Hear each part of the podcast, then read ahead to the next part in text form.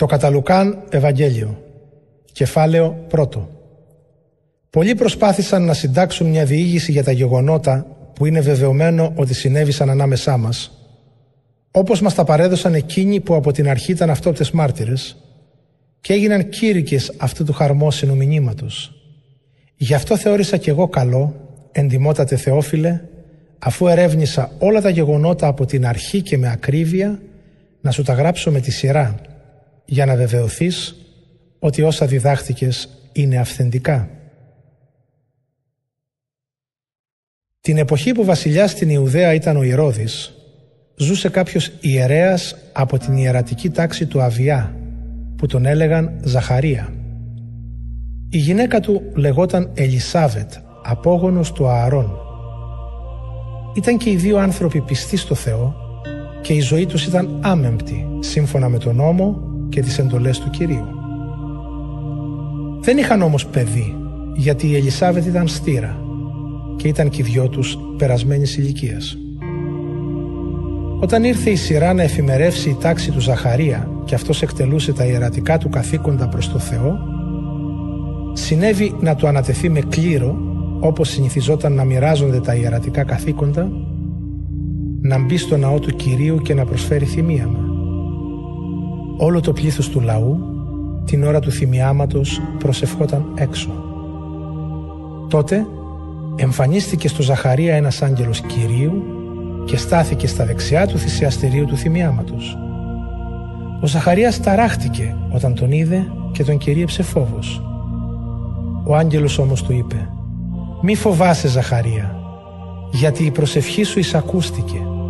Η γυναίκα σου η Ελισάβετ θα σου γεννήσει γιο και θα του δώσεις το όνομα Ιωάννης. Θα νιώσεις χαρά και αγαλίαση και θα χαρούν πολύ για τη γέννησή του. Η προσφορά του θα είναι μεγάλη στο έργο του Κυρίου. Κρασί και άλλα δυνατά ποτά δεν θα πιει. Θα είναι γεμάτος με πνεύμα Άγιο ήδη από την κοιλιά της μάνας του και θα κάνει πολλούς Ισραηλίτες να επιστρέψουν στον Κύριο το Θεό τους. Αυτός θα προπορευθεί στο έργο του Κυρίου με το πνεύμα και τη δύναμη του προφήτη Ηλία. Θα συμφιλιώσει πατέρες με παιδιά και θα κάνει τους ασεβείς να αποκτήσουν τη φρόνηση των δικαίων. Έτσι θα ετοιμάσει το λαό να υποδεχτεί τον Κύριο. Ο Ζαχαρίας είπε στον άγγελο «Πώς μπορώ να βεβαιωθώ γι' αυτό, εγώ είμαι πια γέρος και η γυναίκα μου περασμένης ηλικίας. Ο άγγελος του αποκρίθηκε «Εγώ είμαι ο Γαβριήλ που βρίσκομαι δίπλα στο Θεό. Με έστειλε να σου μιλήσω και να σου αναγγείλω αυτή την ευχάριστη είδηση. Επειδή όμως δεν πίστεψες στα λόγια μου τα οποία θα πραγματοποιηθούν στην ώρα τους, από αυτή τη στιγμή θα χάσεις τη λαλιά σου. Δεν θα μπορείς να μιλήσεις ως την ημέρα που όλα αυτά θα πραγματοποιηθούν. Ο λαός στο μεταξύ περίμενε τον Ζαχαρία και απορούσε για την αργοπορία του μέσα στο ναό. Όταν βγήκε δεν μπορούσε να τους μιλήσει και κατάλαβαν ότι κάποιο όραμα είχε δει μέσα στο ναό. Εκείνος τους έκανε νοήματα και παρέμενε άλαλος. Όταν τελείωσαν οι μέρες της υπηρεσίας τους στο ναό, πήγε στο σπίτι του. Μερικές μέρες αργότερα η γυναίκα του η Ελισάβετ έμεινε έγκυος. Έκρυβε όμως την εγκυμοσύνη της για πέντε μήνες και έλεγε «Ο Θεός είδε τη στενοχώρια μου και φρόντισε να με απαλλάξει από την τροπή που ένιωθα μπροστά στους ανθρώπους για την ατεκνία μου». Τον έκτο μήνα της εγκυμοσύνης της Ελισάβετ ο Θεός έστειλε τον άγγελο Γαβριήλ στην πόλη της Γαλιλαίας Ναζαρέτ σε μια παρθένο που ήταν αραβωνιασμένη με κάποιον που λεγόταν Ιωσήφ και προερχόταν από τη γενιά του Δαβίδ. Η παρθένος λεγόταν Μαριάμ. Παρουσιάστηκε λοιπόν σε αυτήν ο άγγελος και της είπε «Χαίρε εσύ η πρικισμένη με τη χάρη του Θεού. Ο Κύριος είναι μαζί σου ευλογημένη από το Θεό είσαι εσύ περισσότερο από όλες τις γυναίκες. Εκείνη μόλις τον είδε ταράχτηκε με τα λόγια του και προσπαθούσε να εξηγήσει τι σήμαινε ο χαιρετισμός αυτός. Ο άγγελος της είπε «Μη φοβάσαι Μαριά μου, ο Θεός σου έδωσε τη χάρη Του. Θα μείνεις έγκυος, θα γεννήσεις γιο και θα τον ονομάσεις Ιησού. Αυτός θα γίνει Μέγας και θα ονομαστεί Υιός του Υψίστου. Σε αυτόν θα δώσει ο Κύριος ο Θεός το θρόνο του Δαβίδ, του προπάτορά του. Θα βασιλέψει για πάντα στους απογόνους του Ιακώβ και η βασιλεία του δεν θα έχει τέλος. Η Μαριάμ τότε ρώτησε τον άγγελο «Πώς θα μου συμβεί αυτό αφού εγώ δεν έχω συζυγικές σχέσεις με κανέναν άντρα» Ο άγγελος της απάντησε «Το Άγιο Πνεύμα θα έρθει επάνω σου και θα σε καλύψει η δύναμη του Θεού. Γι' αυτό και το Άγιο παιδί που θα γεννήσεις θα ονομαστεί Υιός Θεού. Μάθε ακόμη ότι η συγγενή σου Ελισάβετ συνέλαβε γιος στα γερατιά της. Έτσι, αυτή που την αποκαλούσαν στήρα, τώρα βρίσκεται στον έκτο μήνα της εγκυμοσύνης. Για το Θεό, τίποτα δεν είναι ακατόρθωτο. Η Μαριάμ τότε είπε «Είμαι μία δούλη του Κυρίου, ας γίνει το θέλημά του σε μένα όπως μου το είπες». Και έφυγε από αυτήν ο άγγελος. Αμέσως ύστερα η Μαριάμ σηκώθηκε και πήγε γρήγορα σε μια πόλη της ορεινής Ιουδαίας. Μπήκε στο σπίτι του Ζαχαρία και χαιρέτησε την Ελισάβετ. Μόλις εκείνη άκουσε το χαιρετισμό της Μαρίας, το βρέφος που ήταν στα σπλάχνα της σκύρτησε. Η Ελισάβετ τότε πλημμύρισε με το Άγιο Πνεύμα και φώναξε με δυνατή φωνή. «Ευλογημένη από το Θεό είσαι εσύ, περισσότερο από όλες τις γυναίκες ευλογημένο και το παιδί που έχεις στα σπλάχνα σου. Αλλά πώς μου έγινε αυτή η τιμή να με επισκεφθεί η μητέρα του Κυρίου μου; Μόλις έφτασε στα αυτιά μου η φωνή του χαιρετισμού σου, σκύρτησε από αγαλίαση το παιδί στα σπλάχνα μου. Χαράς σε αυτήν που πίστεψε ότι θα εκπληρωθούν τα λόγια που της είπε ο Κύριος. Η Μαριάμ τότε είπε «Η ψυχή μου δοξάζει τον Κύριο και το πνεύμα μου νιώθει αγαλίαση για το Θεό, το σωτήρα μου, γιατί έδειξε την ευμένειά του στην ταπεινή του δούλη. Από τώρα θα με καλοτυχίζουν όλες οι γενιές, γιατί ο δυνατός Θεός έκανε σε μένα έργα θαυμαστά. Άγιο είναι το όνομά Του και το έλεος Του υπάρχει από γενιά σε γενιά, σ' όσους με δέους Τον υπακούνε. Έδειξε έμπρακτα τη δύναμή Του, διασκόρπισε τους περήφανους και χάλασε τα σχέδια που είχαν στο νου τους. Καθαίρεσε άρχοντας από τους θρόνους τους και ταπεινούς ανύψουσε. Ανθρώπους που πεινούσαν τους γέμισε με αγαθά και πλούσιους τους έδιωξε με χέρια αδιανά. Βοήθησε το δούλο του τον Ισραήλ μην ξεχνώντας την υπόσχεση που είχε δώσει στους προγόνους μας ότι δηλαδή θα σπλαχνιστεί τον Αβραάμ και τους απογόνους του για παντοτινά. Η Μαριάμ έμεινε με την Ελισάβετ περίπου τρεις μήνες και ύστερα γύρισε στο σπίτι της. Όταν συμπληρώθηκε ο καιρός να γεννήσει, η Ελισάβετ έκανε γιο. Οι γείτονες και οι συγγενείς άκουσαν ότι ο Κύριος έδειξε μεγάλη ευσπλαχνία σε αυτήν και χαίρονταν μαζί της. Όταν το παιδί έγινε οκτώ ημερών, ήρθαν να του κάνουν περιτομή και ήθελαν να του δώσουν το όνομα Ζαχαρίας, όπως λεγόταν ο πατέρας του. Η μητέρα του όμως είπε «Όχι, θα ονομαστεί Ιωάννης». Τότε της είπαν «Μα δεν υπάρχει κανένας από τους συγγενείς σου που να έχει το όνομα αυτό». Με νοήματα ρώτησαν τον πατέρα του τι όνομα θα ήθελε να δώσεις στο παιδί; Αυτός ζήτησε μια μικρή πλάκα και έγραψε «Ιωάννης είναι το όνομά του» και όλοι απόρρισαν. Αμέσως το στόμα του άνοιξε λύθηκε η γλώσσα του και άρχισε να μιλάει δοξάζοντας το Θεό.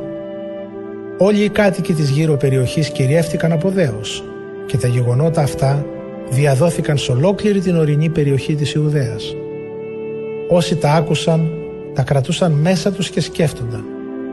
Τι θα γίνει άραγε το παιδί αυτό, γιατί πραγματικά τον προστάτευε ο Θεός. Ο Ζαχαρίας, ο πατέρας του παιδιού, πλημμύρισε από πνεύμα Άγιο και είπε τα ακόλουθα προφητικά λόγια. Ας είναι ευλογημένος ο Κύριος ο Θεός του Ισραήλ, γιατί ήρθε και λύτρωσε το λαό του. Για χάρη μας έστειλε ένα δυνατό σωτήρα από τη γενιά του Δαβίδ του δούλου του, όπως ακριβώς είχε πει αιώνες πριν με το στόμα των Άγιων προφητών του. Με αυτόν θα μας σώσει από τους εχθρούς μας και από την εξουσία όλων όσοι μας μισούν. Έδειξε την ευσπλαχνία τους στους προγόνους μας και εκπλήρωσε την Άγια Διαθήκη του. Τήρησε τον όρκο που έδωσε στον πατέρα μας τον Αβραάμ να μας αξιώσει αφού γλιτώσουμε από τα χέρια των εχθρών μας να τον λατρεύουμε άφοβα σαν άνθρωποι που του ανήκουμε και πράττουμε το σωστό ενώπιόν του σε όλη μας τη ζωή. Και εσύ παιδί μου θα ονομαστείς προφήτης του ύψης του Θεού γιατί θα προπορευτείς πριν από τον Κύριο για να ετοιμάσεις το δρόμο Του κάνοντας γνωστή στο λαό Του τη σωτηρία με τη συγχώρηση των αμαρτιών τους γιατί ο Θεός μας είναι γεμάτος ευσπλαχνία. Έκανε να ανατείλει για μας ένας φως από ψηλά για να φωτίσει αυτούς που ζουν στο σκοτάδι και κάτω από του θανάτου τη σκιά και να οδηγήσει τα βήματά μας στο δρόμο της ειρήνης. Το παιδί μεγάλωνε και το πνεύμα του δυνάμωνε. Ζούσε στις ερημιές ως την ημέρα που εμφανίστηκε στο λαό Ισραήλ.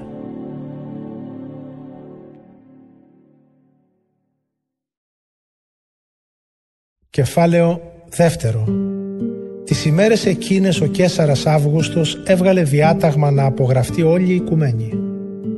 Η απογραφή αυτή ήταν η πρώτη που έγινε όταν έπαρχος της Συρίας ήταν ο Κυρίνιος. Όλοι πήγαιναν λοιπόν να απογραφτούν καθένας στον κόσμο της καταγωγής του.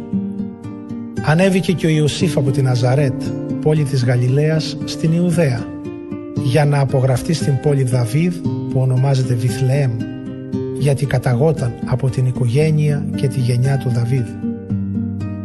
Είχε μαζί του και τη Μαριάμ, τη μνηστή του, η οποία ήταν έγκυος. Τον καιρό που αυτή ήταν εκεί, ήρθε η ώρα της Μαριάμ να γεννήσει και γέννησε τον γιο της τον πρωτότοκο. Τον σπαργάνωσε και τον ξάπλωσε σε ένα παχνί, γιατί δεν βρήκαν μέρος στο πανδοχείο. Στην περιοχή εκείνη βρίσκονταν βοσκοί που έμεναν στο ύπεθρο και φύλαγαν βάρδιες τη νύχτα για το κοπάδι τους. Σε αυτούς παρουσιάστηκε ένας άγγελος Κυρίου και τους περιέβαλε θεϊκή λαμπρότητα. Εκείνοι κατατρώμαξαν, αλλά ο άγγελος τους είπε «Μην τρομάζετε, σας φέρνω ένα χαρμόσυνο άγγελμα που θα γεμίσει με χαρά η μεγάλη όλον τον κόσμο. Σήμερα στην πόλη Δαβίδ γεννήθηκε για χάρη σας σωτήρας και αυτός είναι ο Χριστός, ο Κύριος. Και τούτο είναι το σημάδι για να τον αναγνωρίσετε. Θα βρείτε ένα βρέφος παργανωμένο και ξαπλωμένο μέσα σε ένα παχνί. Ξαφνικά, κοντά στον άγγελο παρουσιάστηκε ένα πλήθος από την ουράνια στρατιά των αγγέλων, οι οποίοι υμνούσαν το Θεό και έλεγαν Δόξα εν υψίστης Θεό και επιγής ειρήνη εν ανθρώπης ευδοκία. Όταν οι άγγελοι έφυγαν στον ουρανό, οι βοσκοί είπαν μεταξύ τους «Ας πάμε λοιπόν ως τη Βιθλεέμ να δούμε αυτά που έγιναν και που μας έκανε γνωστά ο Κύριος». Τρέχοντας ήρθαν και βρήκαν τη Μαριάμ και τον Ιωσήφ και το βρέφος ξαπλωμένο στο παχνί. Όταν τους είδαν, τους διηγήθηκαν τα λόγια που τους είπε ο άγγελος για αυτό το παιδί Όλοι όσοι τα άκουσαν έμειναν κατάπληκτοι με αυτά που τους είπαν οι βοσκοί. Η Μαριάμ διατηρούσε όλα αυτά τα λόγια στην καρδιά της και τα σκεφτόταν συνεχώς.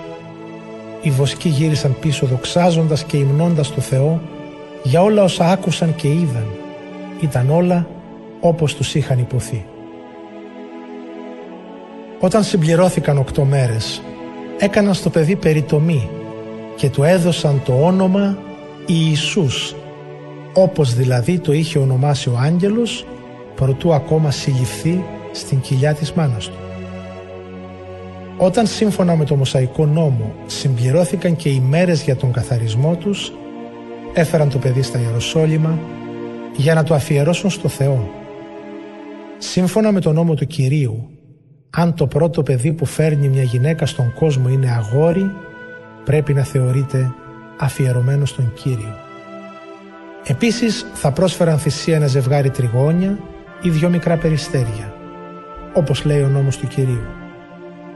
Στα Ιεροσόλυμα βρισκόταν ένας άνθρωπος που τον έλεγαν Σιμεών. Ήταν πιστός και ευλαβής. Περίμενε τη σωτηρία του Ισραήλ και τον καθοδηγούσε το Πνεύμα το Άγιο. Του είχε φανερώσει λοιπόν το Άγιο Πνεύμα ότι δεν θα πεθάνει προτού να δει το Μεσσία. Τότε το Άγιο Πνεύμα του υπέδειξε να πάει στο ναό. Μόλις οι γονείς έφεραν εκεί το παιδί, τον Ιησού, για να κάνουν γι' αυτό τα έθιμα του νόμου, τον πήρε στην αγκαλιά του, δόξασε το Θεό και είπε «Τώρα Κύριε, μπορείς να αφήσεις το δούλο σου να πεθάνει ειρηνικά όπως το υποσχέθηκες, γιατί τα μάτια μου είδαν το σωτήρα που ετοίμασες για όλους τους λαούς, φως που θα φωτίσει τα έθνη και θα δοξάσει το λαό σου τον Ισραήλ. Ο Ιωσήφ και η μητέρα του θαύμαζαν για όσα λέγονταν γι' αυτό. Ο Σιμεών τους ευλόγησε και είπε στην Μαριάμ τη μητέρα του Ιησού «Αυτός θα γίνει αιτία να καταστραφούν ή να σωθούν πολλοί Ισραηλίτες. Θα είναι σημείο αντιλεγόμενο για να φανερωθούν οι πραγματικές διαθέσεις πολλών. Όσο για σένα, ο πόνος για το παιδί σου θα διαπεράσει την καρδιά σου σαν δίκοπο μαχαίρι. Στα Ιεροσόλυμα ζούσε μια γυναίκα που προφήτευε και την έλεγαν Άννα. Ήταν θυγατέρα του Φανουήλ από τη φυλή Ασύρ. Αυτή ήταν πολύ ηλικιωμένη. Έζησε 7 χρόνια με τον άντρα της μετά το γάμο και τώρα χείρα, ηλικίας 84 χρονών, δεν έφευγε από τον ναό, αλλά λάτρευε το Θεό νύχτα και μέρα με νηστείες και προσευχές. Αυτή παρουσιάστηκε εκείνη την ώρα και δοξολογούσε το Θεό και μιλούσε για το παιδί σε όλους όσοι στην Ιερουσαλήμ περίμεναν τη λύτρωση.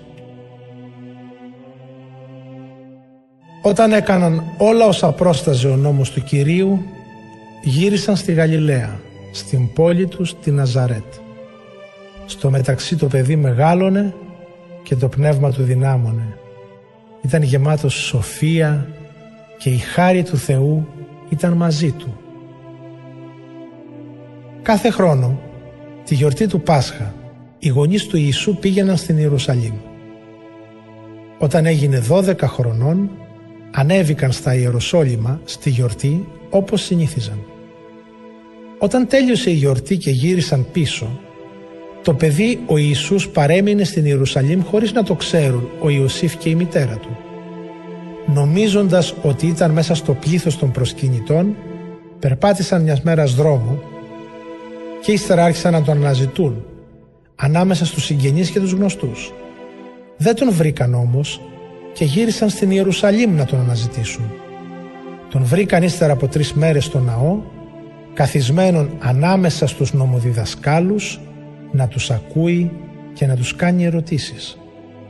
Όλοι όσοι τον άκουγαν έμεναν κατάπληκτοι για την νοημοσύνη και τις απαντήσεις του. Μόλις τον είδαν οι γονείς του, απόρρισαν και η μητέρα του του είπε «Παιδί μου, γιατί μας το έκανες αυτό» Ο πατέρας σου και εγώ σε αναζητούσαμε με πολλή αγωνία.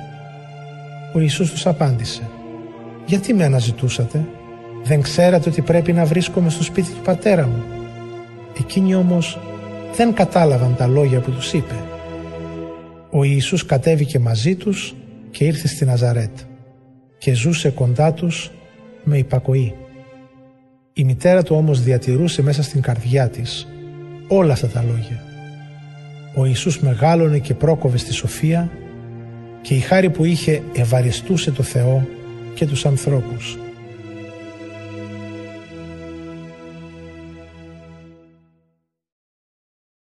Κεφάλαιο τρίτο Ήταν ο 15ος χρόνος της βασιλείας του αυτοκράτορα Τιβέριου. Επίτροπος της Ιουδαίας ήταν ο Πόντιος Πιλάτος.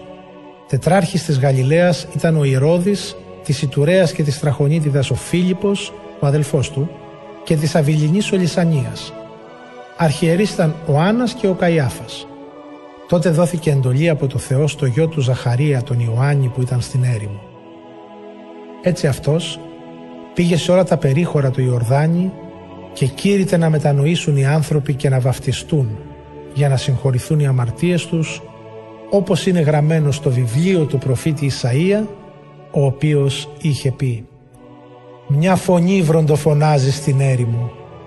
Ετοιμάστε το δρόμο για τον Κύριο, ισιώστε τα μονοπάτια να περάσει. Κάθε φαράγγι θα γεμίσει και κάθε βουνό και λόφος θα χαμηλώσει. Οι στραβοί δρόμοι θα γίνουν ίσχυοι και οι ανώμαλοι θα γίνουν ομαλοί. Τότε όλοι οι άνθρωποι θα δουν τη σωτηρία που προσφέρει ο Θεός. Ο Ιωάννης έλεγε στα πλήθη που πήγαιναν σε αυτόν για να βαφτιστούν «Οχιάς γεννήματα, ποιος σας είπε πως έτσι θα ξεφύγετε από το Θεού την οργή που πλησιάζει» Κάνετε λοιπόν έργα που ταιριάζουν σε άνθρωπο που πραγματικά μετανοεί και μην αρχίσετε να λέτε μεταξύ σας «Εμείς καταγόμαστε από τον Αβραάμ».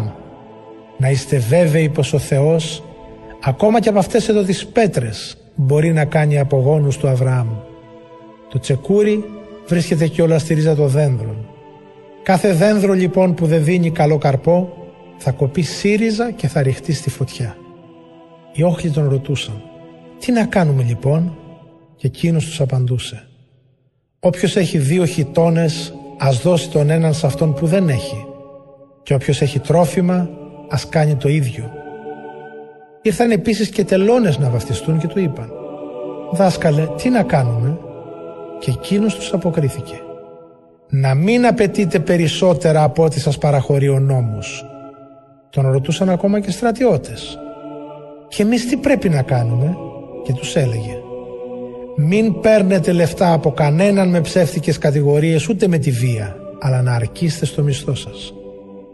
Καθώς ο κόσμος περίμενε και όλοι σκέφτονταν μέσα τους για τον Ιωάννη μήπως αυτός είναι ο Χριστός, εκείνος απαντούσε σε όλους και έλεγε «Εγώ σας βαφτίζω με νερό, έρχεται όμως αυτός που είναι πιο ισχυρός από μένα και που εγώ δεν είμαι άξιος να λύσω το λουρί από τα υποδήματά του. Αυτός θα σας βαφτίσει με Άγιο Πνεύμα και φωτιά. Στο χέρι του κρατάει το λιχνιστήρι για να ξεκαθαρίσει το αλόνι του και να συνάξει το σιτάρι στην αποθήκη του. Το άχυρο όμως θα το κάψει με φωτιά που δεν σβήνει ποτέ και με πολλές άλλες προτροπές ακόμη κήρυτε στο λαό το χαρμόσυνο μήνυμα. Επειδή όμως ο Ιωάννης κατηγορούσε τον Ηρώδη το τεντράρχη γιατί είχε για γυναίκα τη γυναίκα του αδελφού του την Ηρωδιάδα καθώς και για πολλές άλλες φαύλες πράξεις ο Ηρώδης πρόσθεσε σε όλες αυτές και τούτο. Έκλεισε τον Ιωάννη στη φυλακή.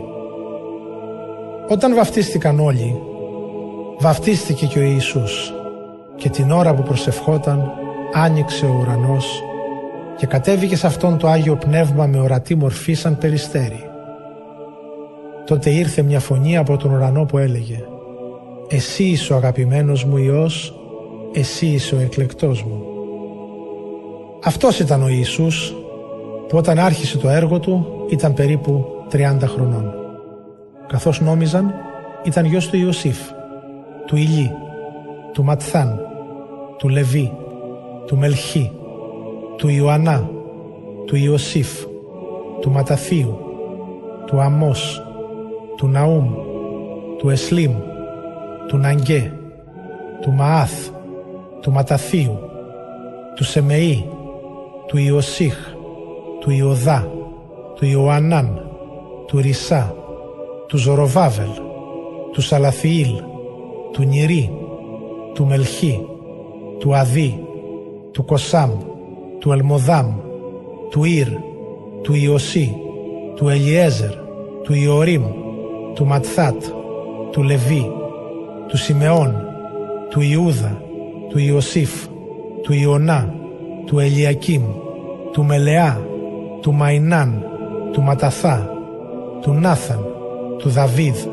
του Ιεσέ, του Οβίδ, του Βοόζ, του Σαλμών, του Ναασών, του Αμιναδάβ, του Αράμ, του Ιωράμ, του Εσρόμ, του Φαρές, του Ιούδα, του Ιακώβ, του Ισαάκ, του Αβραάμ, του Θάρα, του Ναχόρ, του Σερούχ, του Ραγάβ, του Φάλεκ, του Έβερ, του Σαλά, του Καϊνάν, του Αρφαξάδ, του Σιμ, του Νόε, του Λάμεχ, του Μαθουσάλα, του Ενόχ, του Ιάρεδ, του Μαλελεήλ, του Καϊνάν, του Ενός, του Σιθ, του Αδάμ, του Θεού. Κεφάλαιο τέταρτο Ο Ιησούς έφυγε από τον Ιορδάνη γεμάτος από Πνεύμα Άγιο. Το Πνεύμα τον οδήγησε στην έρημο όπου για 40 μέρες αντιμετώπιζε τους πειρασμούς του διαβόλου. Τις 40 αυτές μέρες δεν έφαγε τίποτε και όταν συμπληρώθηκαν πείνασε.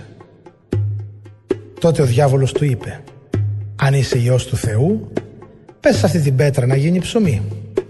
Ο Ιησούς του απάντησε «Η Γραφή λέει ότι ο άνθρωπος δεν ζει μόνο με ψωμί, αλλά με κάθε λόγο που βγαίνει από το στόμα του Θεού». Ύστερα ο διάβολος τον ανέβασε σε ένα ψηλό βουνό, του έδειξε σε μια στιγμή όλα τα βασίλεια της οικουμένης και του είπε «Θα σου δώσω όλη αυτή την εξουσία και τη λαμπρότητα αυτών των βασιλείων. Σε μένα έχει παραδοθεί και τη δίνω σε όποιον θέλω εγώ. Αν λοιπόν με προσκυνήσεις, θα είναι όλοι δικοί σου».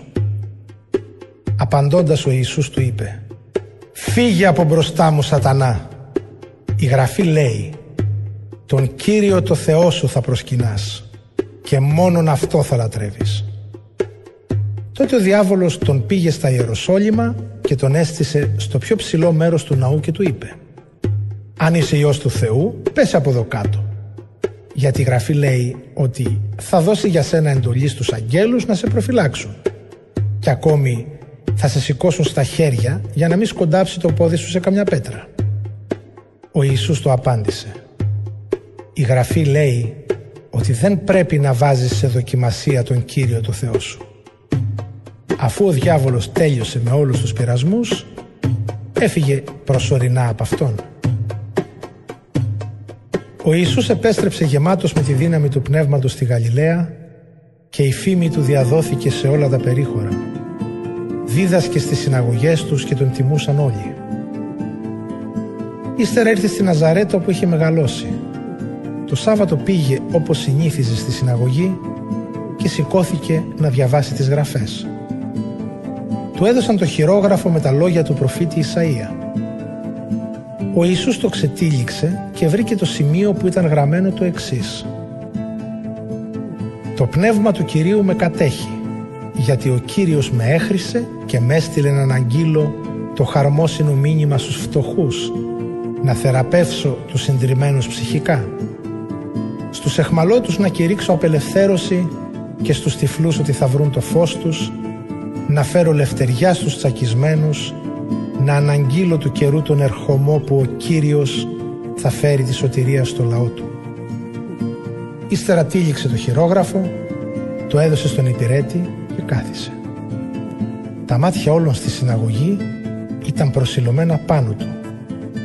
Άρχισε τότε να τους λέει Σήμερα βρίσκει την εκπλήρωσή της η προφητεία που μόλις ακούσατε.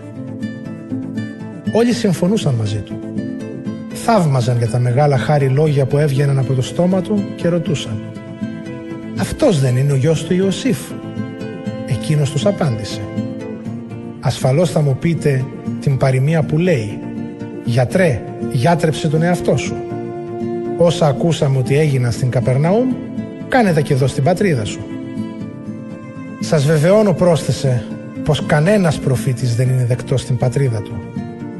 Πράγματι, την εποχή του προφήτη Ηλία υπήρχαν πολλές χείρες στον Ισραήλ. Τότε ο ουρανός δεν είχε βρέξει για τρία χρόνια και έξι μήνες και μεγάλη πείνα είχε πέσει σε όλη τη γη. Ο Θεός όμως δεν έστειλε τον Ηλία σε καμία από αυτές παρά μόνο σε μία χείρα στα σάρεπτα της Ιδονίας. Επίσης, την εποχή του προφήτη Ελισέου υπήρχαν πολλοί λεπροί ανάμεσα στους Ισραηλίτες. Κανένας όμως από αυτούς δεν καθαρίστηκε, εκτός από τον Νεεμάν το Σύρο. Όταν τ' άκουσαν αυτά μέσα στη συναγωγή, εξοργίστηκαν όλοι. Σηκώθηκαν τότε και έβγαλαν τον Ιησού έξω από την πόλη και τον έφεραν ως την άκρη του βουνού πάνω στο οποίο ήταν χτισμένοι για να τον ρίξουν στον κρεμό. Αυτός όμως πέρασε από ανάμεσά τους και έφυγε. Κατέβηκε στην Καπερναούμ πόλη της Γαλιλαίας και το Σάββατο τους δίδασκε. Όλοι έμεναν κατάπληκτοι με τη διδασκαλία του γιατί μιλούσε με αυθεντία. Στη συναγωγή ήταν κάποιος που κατεχόταν από πονηρό δαιμονικό πνεύμα. Αυτός φώναξε με δυνατή φωνή. «Ε, τι δουλειά έχεις εσύ με εμάς Ιησού Ναζαρινέ, ήρθες να μας αφανίσεις, σε ξέρω ποιος είσαι, είσαι ο εκλεκτός του Θεού». Ο Ιησούς επιτίμησε το πνεύμα λέγοντάς του «Πάψε να μιλάς και βγες από αυτόν». Τότε το δαιμόνιο αφού τον έριξε κάτω ανάμεσά τους βγήκε από αυτόν χωρίς καθόλου να τον βλάψει. Όλους τους έπιασε δέος και έλεγαν ο ένας τον άλλον «Τι λόγος είναι αυτός» με εξουσία και δύναμη διατάζει τα πονηρά πνεύματα και βγαίνουν. Έτσι η φήμη του απλωνόταν παντού στην περιοχή. Όταν ο Ιησούς έφυγε από τη συναγωγή πήγε στο σπίτι του Σίμωνα. Η πεθερά του Σίμωνα υπέφερε από υψηλό πυρετό και τον παρακάλεσαν να την κάνει καλά. Ο Ιησούς ήρθε κοντά της, επιτίμησε τον πυρετό και ο πυρετός την άφησε. Εκείνη σηκώθηκε αμέσως και τους υπηρετούσε. Όταν έγερνε ο ήλιος, όλοι όσοι είχαν ασθενείς από διάφορες αρρώστιες τους έφερναν σε αυτόν. Εκείνος τους θεράπευε ακουμπώντας τα χέρια πάνω στον καθέναν από αυτούς. Από πολλούς έβγαιναν και δαιμόνια, τα οποία κράβγαζαν και έλεγαν «Εσύ είσαι ο Μεσσίας, ο Υιός του Θεού», γιατί ήξεραν ότι αυτός είναι ο Χριστός. Εκείνος όμως τα επιτιμούσε και δεν τα άφηνε να μιλούν. Όταν ξημέρωσε, έφυγε και πήγε σε ένα ερημικό μέρος. Ο κόσμος όμως τον αναζητούσε και πήγαν εκεί που ήταν και τον κρατούσαν να μην φύγει από κοντά τους. Εκείνος τους έλεγε «Πρέπει να αναγγείλω το χαρμόσυνο μήνυμα για τη Βασιλεία του Θεού και στις άλλες πόλεις, γιατί αυτόν το σκοπό έχει η αποστολή μου». Ύστερα από αυτό δίδασκε στις συναγωγές της Γαλιλαίας.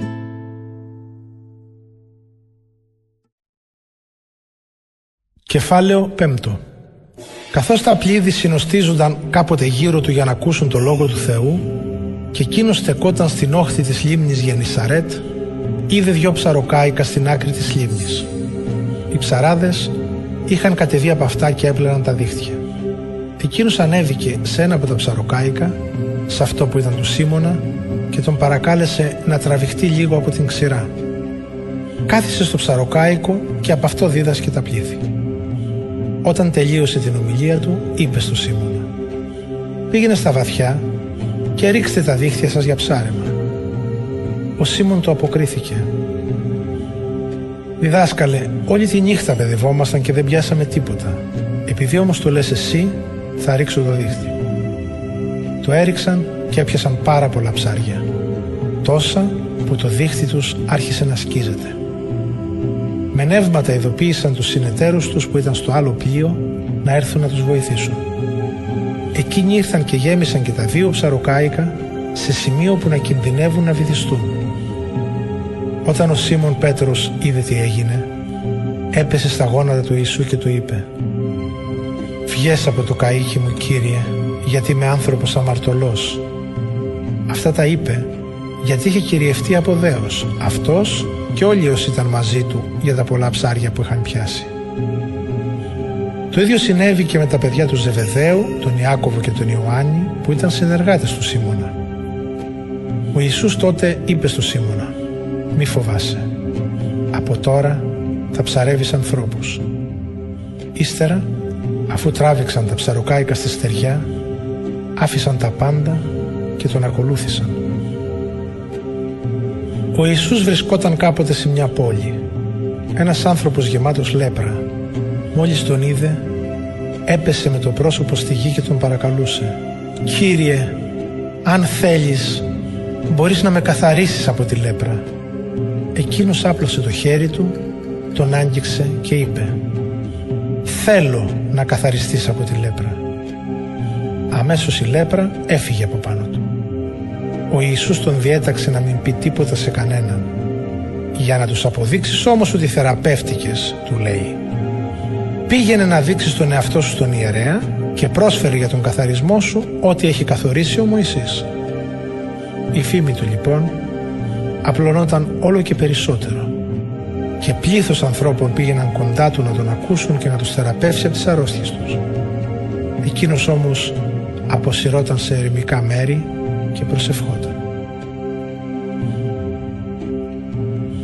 Μια μέρα που ο Ιησούς δίδασκε, κοντά του κάθονταν Φαρισαίοι και δάσκαλοι του νόμου, οι οποίοι είχαν έρθει από κάθε χωριό της Γαλιλαίας και της Ιουδαίας, καθώς και από την Ιερουσαλήμ. Ο Θεός του είχε δώσει τη δύναμη να θεραπεύει τους αρρώστους. Την ώρα εκείνη κάποιοι άντρες έφεραν πάνω σε ένα κρεβάτι έναν παράλυτο και προσπαθούσαν να τον βάλουν μέσα στο σπίτι και να τον αποθέσουν μπροστά του. Επειδή δεν βρήκαν κανέναν τρόπο να τον περάσουν μέσα εξαιτίας του πλήθους, ανέβηκαν στη στέγη και τον κατέβασαν ανάμεσα από τα κεραμίδια μαζί με το κρεβάτι στη μέση, μπροστά στον Ιησού. Εκείνος όταν είδε την πίστη τους είπε «Άνθρωπέ μου, σου έχουν συγχωρηθεί οι αμαρτίες σου». Οι γραμματείς και οι Φαρισαίοι άρχισαν να λένε από μέσα τους «Μα ποιος είναι αυτός που με τα λόγια του προσβάλλει το Θεό» Ποιος μπορεί να συγχωρεί αμαρτίες εκτός από το Θεό; Ο Ιησούς κατάλαβε τις σκέψεις τους και τους αποκρίθηκε Τι σκέφτεστε μέσα σας; Τι είναι ευκολότερο να πω Σου έχουν συγχωρηθεί οι αμαρτίες σου Ή να πω σήκω και περπάτα Για να μάθετε λοιπόν ότι ο Υιός του ανθρώπου έχει την εξουσία να συγχωρεί αμαρτίες πάνω στη γη λέει στον παράλυτο σε σένα το λέω σήκω πάρε το κρεβάτι σου και πήγαινε στο σπίτι σου. Εκείνος σηκώθηκε αμέσως μπροστά τους, πήρε το κρεβάτι στο οποίο ήταν κατάκητος και πήγε στο σπίτι του δοξάζοντας το Θεό. Όλοι έμειναν κατάπληκτοι και δόξαζαν το Θεό. Γεμάτοι δέος έλεγαν «Σήμερα είδαμε παράδοξα πράγματα». Ύστερα από αυτά βγήκε έξω και είδε έναν τελώνι που ονομαζόταν Λεβί να κάθεται στο τελωνίο και του είπε «Ακολούθησέ με».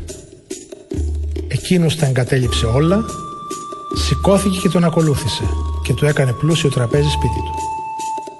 Μαζί τους στο τραπέζι ήταν πολλοί κόσμος, τελώνες και άλλοι άνθρωποι. Οι Φαρισαίοι και οι γραμματείς που ανήκαν στην παραταξή τους διαμαρτύρονταν στους μαθητές του και τους έλεγαν «Γιατί τρώτε και πίνετε μαζί με τελώνες και αμαρτωλούς» Ο Ιησούς τους απάντησε δεν έχουν ανάγκη από γιατρό υγιείς, αλλά οι άρρωστοι. Δεν ήρθα να καλέσω σε μετάνοια τους δικαίους, αλλά τους αμαρτωλούς. Τότε εκείνοι του είπαν «Γιατί οι μαθητές του Ιωάννη νηστεύουν συχνά και κάνουν και προσευχές, το ίδιο και οι μαθητές των Φαρισαίων, ενώ οι δικοί σου τρώνε και πίνουν» Ο Ιησούς τους απάντησε Μπορείτε να κάνετε τους φίλους του γαμπρού να νηστεύουν όσο καιρό είναι μαζί τους ο γαμπρός; Θα έρθουν όμως μέρες που θα τους πάρουν από κοντά τους το γαμπρό και τότε θα νηστέψουν τις μέρες εκείνες. Τους είπε ακόμη και μια παραβολή. Κανένας δεν σκίζει καινούριο ύφασμα για να βάλει μπάλωμα σε παλιό. Γιατί τότε και το καινούριο ύφασμα θα σκιστεί και το μπάλωμα από το καινούριο δεν θα ταιριάσει με το παλιό. Επίσης, κανένας δεν βάζει καινούριο κρασί σε παλιά ασκιά. Γιατί το καινούριο κρασί θα κάνει τα ασκιά να σκάσουν και έτσι και αυτό θα χυθεί και τα ασκιά θα καταστραφούν. Πρέπει λοιπόν το καινούριο κρασί να μπαίνει σε καινούρια ασκιά και έτσι θα διατηρούνται και τα δύο. Επίσης, κανένας που πίνει παλιό κρασί δεν θέλει αμέσως καινούριο. Γιατί κρίνει ότι το παλιό είναι καλύτερο.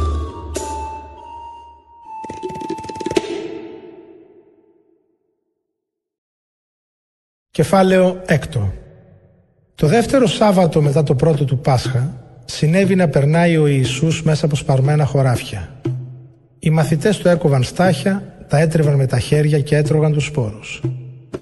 Κάποιοι Φαρισαίοι τότε τους είπαν «Γιατί κάνετε κάτι που δεν επιτρέπεται από τον νόμο να γίνεται το Σάββατο» και ο Ιησούς τους απάντησε Ούτε και αυτό δεν το διαβάσατε στη γραφή που έκανε ο Δαβίδ όταν πείνασαν αυτός και η σύντροφή του.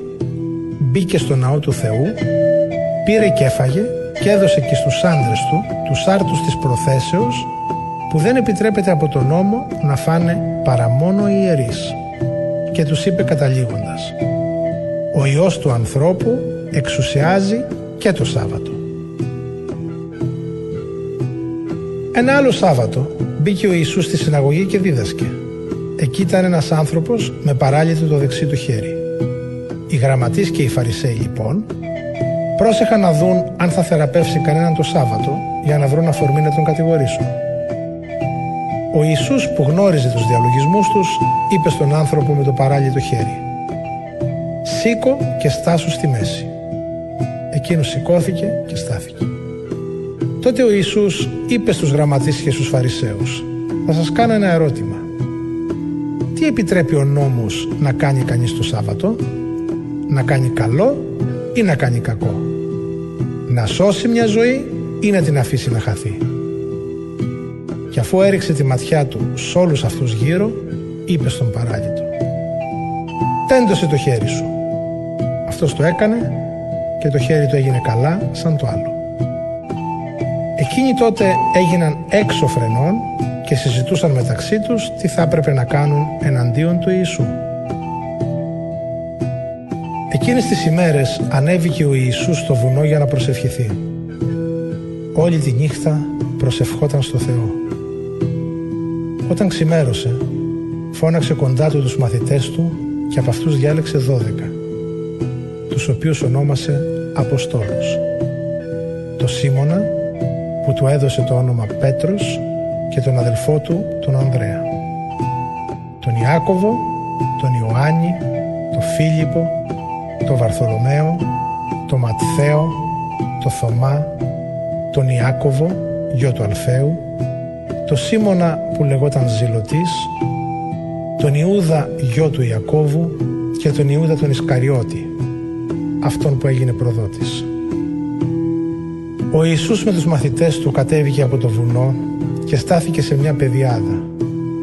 Ένα μεγάλο πλήθος μαθητών του καθώς και πολλής λαός από όλη την Ιουδαία, από την Ιερουσαλήμ και τις παραλιακές πόλεις της Τύρου και της Ιδώνας είχαν πάει εκεί για να τον ακούσουν και για να θεραπευτούν από τις αρρώστιες τους. Ήρθαν ακόμα και όσοι υπέφεραν από ακάθαρτα πνεύματα. Όλοι αυτοί θεραπεύτηκαν. Όλος ο κόσμος προσπαθούσε να τον αγγίξει γιατί μια δύναμη έβγαινε από πάνω του και θεράπευε τους πάντες. Τότε ο Ιησούς στράφηκε προς τους μαθητές του και τους είπε «Μακάρι εσείς οι φτωχοί, γιατί δική σας είναι η Βασιλεία του Θεού. Μακάρι εσείς που τώρα πεινάτε, γιατί θα σας χορτάσει ο Θεός. Μακάρι εσείς που τώρα κλαίτε γιατί θα χαρείτε. Μακάρι είστε άμα σας μισήσουν οι άνθρωποι και σας διώξουν από τις συναγωγές και σας χλεβάσουν και δυσφημίσουν το όνομά σας εξαιτίας του Ιού του ανθρώπου. Χαρείτε όταν συμβεί αυτό και από χαράς σκυρτήστε γιατί ο Θεός θα σας ανταμείψει με το παραπάνω στον ουρανό. Τα ίδια έκαναν και οι προγονείς τους τους προφήτες. Αλίμονο όμως εσάς τους πλουσίους, γιατί την αμοιβή σας την έχετε πάρει ήδη σε αυτόν τον κόσμο. Αλίμονο σε εσάς που τώρα είστε χορτάτοι, γιατί θα πεινάσετε. Αλίμονο σε εσάς που τώρα γελάτε, γιατί θα δρυνήσετε και θα κλάψετε. Αλίμονο αν όλοι οι άνθρωποι σας επενούν, γιατί το ίδιο έκαναν και οι πρόγονοί τους στους ψευδοπροφήτες. Σε εσάς όμως που μ' ακούτε λέω, αγαπάτε τους εχθρούς σας. Ευεργετείτε όσους σας μισούν. Δίνετε ευχές σε όσους σας δίνουν κατάρες. Προσεύχεστε για αυτούς που σας κακομεταχειρίζονται. Σ' όποιον σε χαστοκίζει στο ένα μάγουλο, γύρισε και το άλλο. Κι αν κάποιος σου πάρει το πανοφόρι, μην τον εμποδίσεις να πάρει και το πουκάμισο.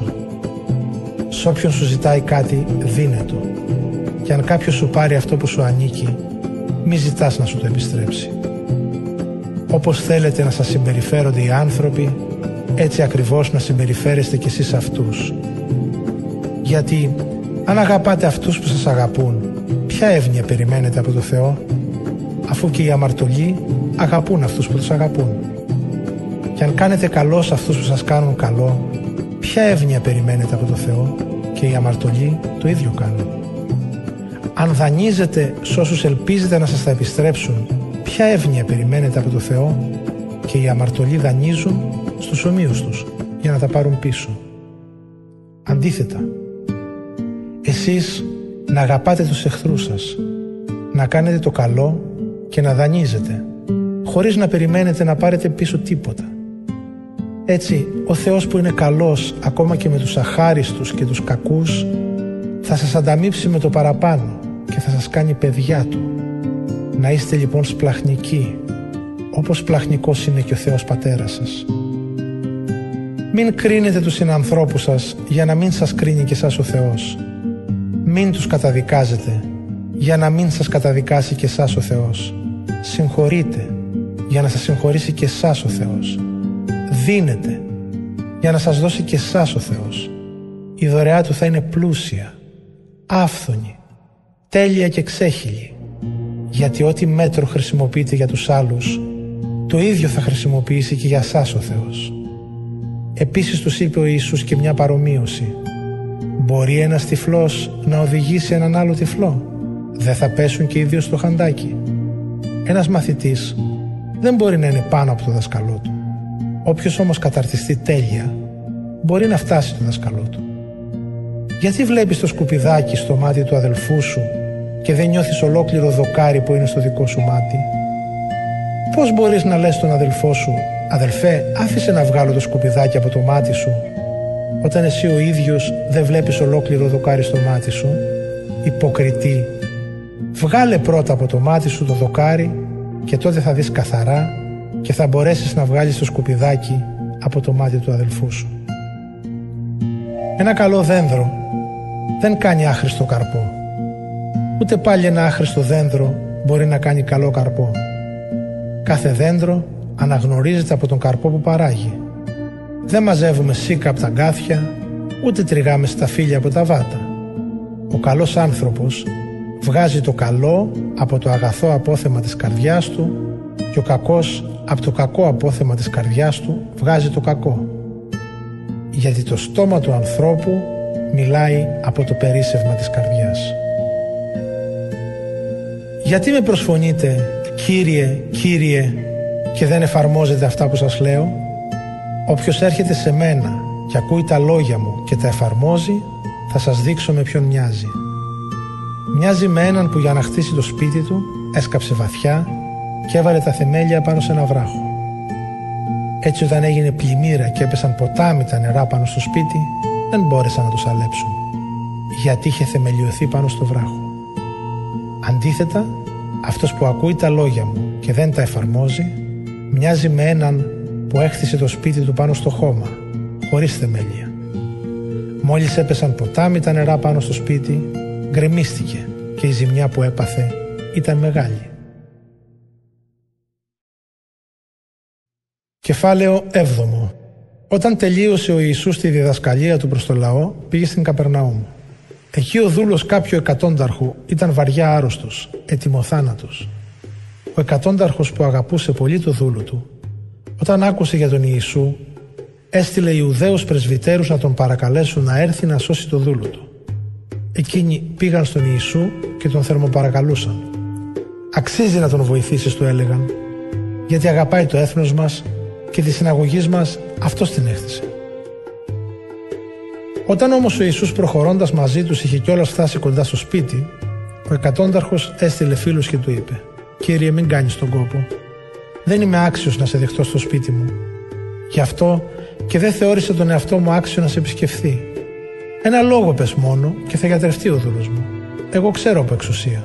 Είμαι άνθρωπος κάτω από εξουσία και έχω και στρατιώτες στη δίκησή μου. Στον ένα λέω πήγαινε και πηγαίνει. Στον άλλο λέω έλα και έρχεται. Και στο δούλο μου κάνε αυτό και το κάνει. Όταν άκουσε αυτά τα λόγια ο Ιησούς τον θαύμασε και γυρίζοντας προς το πλήθος που τον ακολουθούσε είπε «Σας βεβαιώνω πως τέτοια πίστη ούτε ανάμεσα στους Ισραηλίτες δεν βρήκα». Όταν οι φίλοι του εκατόνταρχου γύρισαν στο σπίτι, βρήκαν τον άρρωστο δούλο θεραπευμένο. Ύστερα πήγε ο Ιησούς σε μια πόλη που λεγόταν Ναΐν. Μαζί του ήταν αρκετοί μαθητές και πολύ πλήθος. Την ώρα που πλησίαζαν στην πύλη της πόλης, έβγαζαν ένα νεκρό, το μονάκριβο γιο μιας μάνας, που μάλιστα ήταν χείρα. Κόσμος πολλής από την πόλη τη συνόδευε. Όταν είδε τη χείρα ο Κύριος, της πλαχνίστηκε και της είπε «Μην κλαις». Έπειτα προχώρησε, ακούμπησε τη σωρό και αφού στο μεταξύ αυτοί που βαστούσαν το φέρετρο σταμάτησαν, είπε «Νεαρέ, σε διατάζω να σηκωθείς. Ο νεκρός ανακάθισε και άρχισε να μιλάει. Ο Ιησούς τότε τον παρέδωσε στη μητέρα του. Όλους τους κυρίεψε δέος και δόξασαν το Θεό. Μεγάλος προφήτης έλεγαν, εμφανίστηκε ανάμεσά μας. Και ο Θεός ήρθε να σώσει το λαό του. Έτσι διαδόθηκε αυτή η φήμη για τον Ιησού σε ολόκληρη την Ιουδαία και στα περίγωρα. Οι μαθητές του Ιωάννη του Βαπτιστή τον πληροφόρησαν για όλα όσα συνέβησαν. Τότε ο Ιωάννης φώναξε δύο από τους μαθητές του και τους έστειλε να ρωτήσουν τον Ιησού. Εσύ είσαι ο Μεσσίας που είναι να έρθει ή να περιμένουμε κανέναν άλλο; Αυτοί πήγαν στον Ιησού και του είπαν Ο Ιωάννης ο Βαπτιστής μας έστειλε σε σένα και ρωτάει αν εσύ είσαι ο Μεσσίας που πρόκειται να έρθει ή να περιμένουμε άλλον. Εκείνη την ώρα ο Ιησούς είχε γιατρέψει πολλούς αρρώστους, βαριά ασθενείς και δαιμονισμένους και χάρισε το φως σε πολλούς τυφλούς. Έτσι γύρισε και τους είπε «Να πάτε να πείτε στον Ιωάννη αυτά που είδατε και ακούσατε. Τυφλοί ξαναβλέπουν, κουτσί περπατούν, λεπροί καθαρίζονται, κουφοί ακούν, νεκροί ανασταίνονται, φτωχοί ακούνε το χαρμόσυνο άγγελμα και μακάριος είναι όποιος δεν χάσει την εμπιστοσύνη του σε μένα. Όταν έφυγαν οι μαθητές του Ιωάννη, ο Ιησούς άρχισε να μιλάει στον κόσμο για τον Ιωάννη.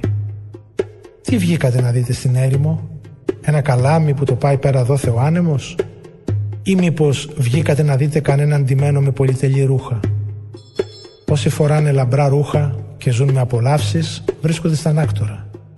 Τι βγήκατε λοιπόν να δείτε, έναν προφήτη, δεν είναι έτσι; Ναι, σας βεβαιώνω μάλιστα πως αυτός είναι περισσότερο από προφήτης.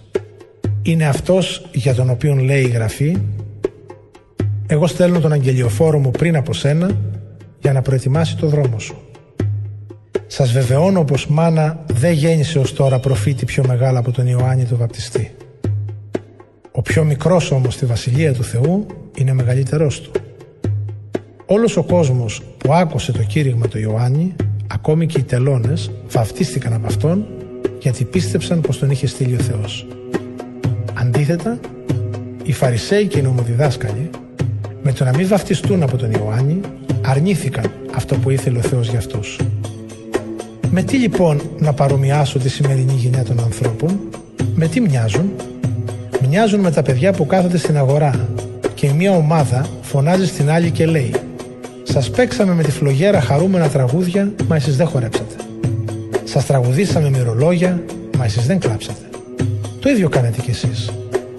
Ήρθε ο Ιωάννης ο βαπτιστής που δεν έτρωγε φαΐ και δεν έπινε κρασί και τον βγάλατε δαιμονισμένο. Ήρθε ο Υιός του ανθρώπου που τρώει και πίνει και λέτε φαγάς και εινοπότης είναι αυτός που κάνει παρέα με τελώνες και αμαρτωλούς.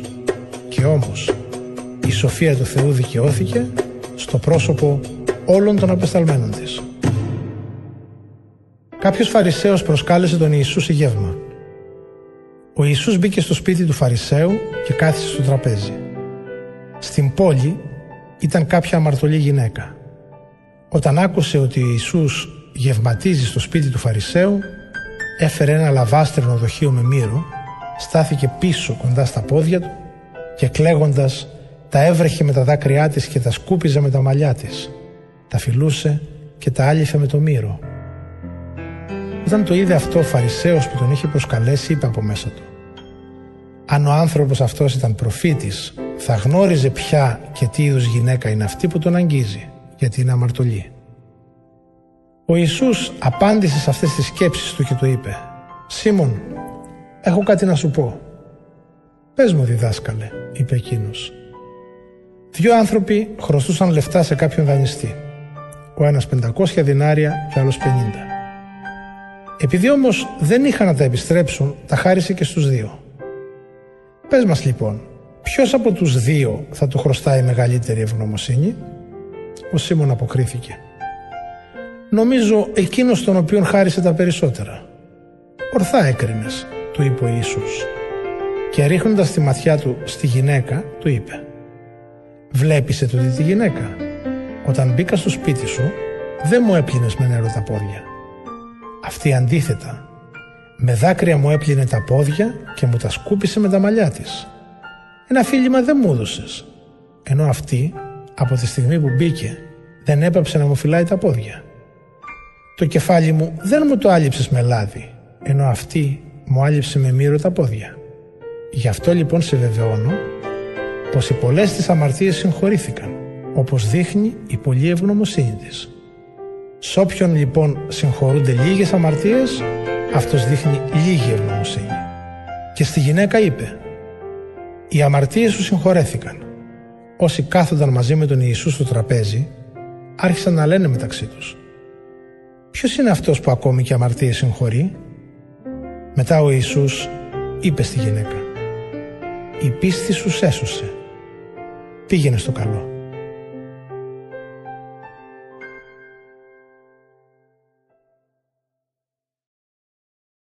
Κεφάλαιο 8 Λίγον καιρό αργότερα ο Ιησούς περιόδευε από πόλη σε πόλη και από χωριό σε χωριό, κηρύττοντας και φέρνοντας το χαρμόσυνο άγγελμα της Βασιλείας του Θεού. Μαζί του ήταν και οι δώδεκα μαθητές του, καθώς και μερικές γυναίκες που είχαν θεραπευτεί από αρρώστιες και βάσανα, από δαιμονικά πνεύματα και ασθένειες. Αυτές ήταν η Μαρία που ονομαζόταν Μαγδαληνή, από την οποία ο Ιησούς είχε βγάλει 7 δαιμόνια, η Ιωάννα η γυναίκα του Χωζά, αξιωματούχου του Ηρώδη, η Σουσάνα και άλλες πολλές που χρησιμοποιούσαν τα υπάρχοντά τους για να υπηρετούν τον Ιησού. Όταν συγκεντρώθηκε κοντά στον Ιησού πολλοί κόσμος που ερχόταν από διάφορες πόλεις, εκείνος τους είπε μια παραβολή. Βγήκε ο σποριάς για να σπείρει το σπόρο του. Καθώς έσπερνε, μερικοί σπόροι έπεσαν στο δρόμο όπου καταπατήθηκαν και τους έφαγαν τα πουλιά. Άλλοι έπεσαν στις πέτρες και όταν φύτρωσαν ξεράθηκαν γιατί δεν είχε υγρασία. Άλλοι σπόροι έπεσαν ανάμεσα στα γκάθια και όταν αυτά φύτρωσαν μαζί τους, τους έπνιξαν. Άλλοι όμως έπεσαν στο γόνιμο έδαφος, φύτρωσαν και έδωσαν καρπό εκατό φορές περισσότερο. Αφού τα είπε όλα αυτά, πρόσθεσε με έμφαση. Όποιος έχει αυτιά για να ακούει, ας τα ακούει. Οι μαθητές του τότε τον ρωτούσαν τι σημαίνει η παραβολή αυτή; Εκείνος τους απάντησε «Σε εσάς έδωσε ο Θεός να γνωρίσετε τα μυστήρια της Βασιλείας Του, ενώ στους υπολείπους αυτά δίνονται με παραβολές, ώστε να κοιτάζουν αλλά να μην βλέπουν και να ακούνε αλλά να μην καταλαβαίνουν. Η παραβολή αυτή σημαίνει το εξής. Ο σπόρος είναι ο λόγος του Θεού. Οι σπόροι που έπεσαν στο δρόμο είναι εκείνοι που άκουσαν τον λόγο του Θεού. Έρχεται όμως ύστερα ο διάβολος και τον παίρνει από τις καρδιές τους για να μην πιστέψουν και σωθούν. Οι σπόροι που έπεσαν στο πετρώδες έδαφος είναι εκείνοι που όταν ακούσουν τον λόγο τον δέχονται με χαρά δεν έχουν όμως ρίζα. Γι' αυτό πιστεύουν για λίγο διάστημα και όταν έρθει ο καιρός της δοκιμασίας απομακρύνονται. Αυτοί που έπεσαν στα γκάθια είναι εκείνοι που άκουσαν τον λόγο Συμπορεύονται όμως με τις φροντίδες, με τον πλούτο και τις απολαύσεις της ζωής, πνίγονται από αυτά και δεν καρποφορούν. Με το σπόρο που έπεσε στο γόνιμο έδαφος, ευνοούνται όσοι άκουσαν το λόγο με καλή και αγαθή καρδιά, τον φυλάνε μέσα τους και καρποφορούν με υπομονή. Κανένας όταν ανάβει το λιχνάρι δεν το καλύπτει με κάποιο σκεύος, ούτε το βάζει κάτω από το κρεβάτι. Το τοποθετεί πάνω στο λιχνοστάτη για να βλέπουν το φως όσοι μπαίνουν στο σπίτι. Δεν υπάρχει τίποτε κρυφό που δεν θα γίνει φανερό και τίποτε μυστικό που δεν θα μαθευτεί και δεν θα έρθει στο φως. Προσέξτε λοιπόν καλά αυτά που ακούτε. Γιατί όποιος έχει θα του δοθεί και όποιος δεν έχει και αυτό που νομίζει ότι έχει θα του αφαιρεθεί. Ήρθαν τότε να συναντήσουν τον Ιησού η μητέρα του και τα αδέλφια του. Δεν μπορούσαν όμως να τον πλησιάσουν από τον πολύ κόσμο. Τον ειδοποίησαν λοιπόν. Η μητέρα σου και τα αδέλφια σου στέκονται έξω και θέλουν να σε δουν. Εκείνος τους αποκρίθηκε και τους είπε: Μητέρα μου και αδέλφια μου είναι αυτοί εδώ που ακούνε το λόγο του Θεού και τον εφαρμόζουν. Μια μέρα ο Ιησούς μπήκε μαζί με τους μαθητές του σε ένα πλοιάριο και τους είπε «Ας πάμε στην απέναντι όχθη της λίμνης» και τράβηξαν στα νυχτά. Ενώ έπλεαν, εκείνος αποκοιμήθηκε. Ξαφνικά ξέσπασε στη λίμνη ανεμοθύελα. Άρχισαν να μπαίνουν νερά στο πλοιάριο και κινδύνευαν. Τον πλησίασαν τότε οι μαθητές και τον ξύπνησαν λέγοντάς του «Δάσκαλε, δάσκαλε, χανόμαστε». Εκείνος τότε ξύπνησε και επιτίμησε τον άνεμο και την τρικυμία. Σταμάτησαν και έγινε γαλήνη. Είπε τότε στους μαθητές του «Πού είναι η πίστη σας» Εκείνοι φοβήθηκαν και έλεγαν με κατάπληξη μεταξύ τους Ποιος λοιπόν είναι αυτός που διατάζει ακόμη και τους ανέμους και τα κύματα και τον υπακούν; Ο Ιησούς κατέπλευσε στην εποχή των Γαδαρινών που βρίσκεται στην απέναντι όχθη από τη Γαλιλαία Όταν βγήκε στην ξηρά τον συνάντησε κάποιος άντρας από την πόλη που είχε μέσα το δαιμόνι από πολύ καιρό ο ρούχο δεν τεινόταν, ούτε έμενε σε σπίτι, αλλά ζούσε στα μνήματα. Όταν είδε τον Ιησού, έβγαλε μια κραυγή, έπεσε στα πόδια του και του είπε με δυνατή φωνή «Τι δουλειά έχεις εσύ με μένα, Ιησού, ή του ύψης του Θεού, σε παρακαλώ μη με βασανίσεις». Αυτά τα είπε γιατί ο Ιησούς είχε διατάξει το δαιμονικό πνεύμα να βγει από τον άνθρωπο. Από πολλά χρόνια τον είχε στην εξουσία του και για να τον συγκρατήσουν τον έδαιναν με αλυσίδες και του έβαζαν στα πόδια σιδερένια δεσμά. Εκείνος όμως έσπαζε τα δεσμά και το δαιμόνιο τον οδηγούσε στις ερημιές. Ο Ιησούς τον ρώτησε «Ποιο είναι το όνομά σου» Εκείνος απάντησε «Λεγεών» γιατί είχαν μπει μέσα του πολλά δαιμόνια. Τα δαιμόνια λοιπόν τον παρακαλούσαν να μην τα διατάξει να πάνε στην Άβυσσο. Εκεί κοντά ήταν ένα κοπάδι από πολλούς χείρους που έβουσκαν στο βουνό και τα δαιμόνια παρακαλούσαν τον Ιησού να τους επιτρέψει να μπουν στους χείρους και τους το επέτρεψε. Βγήκαν λοιπόν από τον άνθρωπο και μπήκαν στους χείρους. Τότε το κοπάδι όρμησε προς τον κρεμό και πνίγηκε στη λίμνη. Μόλις οι βοσκοί είδαν τι έγινε, έφυγαν και το είπαν στην πόλη και στην Ήπεθρο. Βγήκαν οι άνθρωποι να δουν τι έγινε και ήρθαν κοντά στον Ιησού. Βρήκαν τον άνθρωπο από τον οποίο βγήκαν τα δαιμόνια να κάθεται δίπλα στον Ιησού να φοράει ρούχα και να φέρεται λογικά και φοβήθηκαν. Όσοι είχαν δει τι έγινε, είπαν για το πόσο δαιμονισμένος σώθηκε. Τότε όλο το πλήθος από την περιοχή των Γαδάρων παρακαλούσαν τον Ιησού να φύγει από κοντά τους, γιατί τους είχε πιάσει μεγάλος φόβος. Εκείνος μπήκε στο πλοιάριο για να γυρίσει πίσω. Ο άνθρωπος από τον οποίο είχαν βγει τα δαιμόνια τον παρακαλούσε να τον πάρει μαζί του. Ο Ιησούς όμως του είπε να φύγει με τα παρακάτω λόγια. Γύρισε στο σπίτι σου και διηγήσου όσα έκανε σε σένα ο Θεός. Εκείνος έφυγε διαλαλώντας όλη την πόλη όσα έκανε σε αυτόν ο Ιησούς. Όταν επέστρεψε ο Ιησούς τον υποδέχθηκε το πλήθος γιατί όλοι περίμεναν τον ερχομό του. Τότε ήρθε κάποιος που τον έλεγαν Ιάιρο και ήταν άρχοντας της συναγωγής. Αυτός έπεσε στα πόδια του Ιησού και τον παρακαλούσε να πάει στο σπίτι του γιατί είχε μια μοναχοκόρη 12 χρονών που ήταν ετοιμοθάνατη. Την ώρα που ο Ιησούς βάδιζε προς το σπίτι, τα πλήθη τον περιέβαλαν ασφιχτικά. Κάποια γυναίκα που υπέφερε από αιμορραγία 12 χρόνια και είχε εξοδέψει όλη της την περιουσία στους γιατρούς, χωρίς κανένας να μπορέσει να την κάνει καλά, πήγε πίσω από τον Ιησού, άγγιξε την άκρη το ρούχο του και αμέσως η αιμορραγία της σταμάτησε. Τότε ο Ιησούς είπε «Ποιος με άγγιξε» Ενώ όλοι αρνιούνταν, ο Πέτρος και ο Έσταν μαζί του έλεγαν «Διδάσκαλε, οι όχλοι έχουν στριμωχτεί κοντά σου και σε πιέζουν και εσύ λες ποιος με άγγιξε». Ο Ιησούς όμως είπε «Κάποιος με άγγιξε, γιατί εγώ ένιωσα να βγαίνει από μένα δύναμη».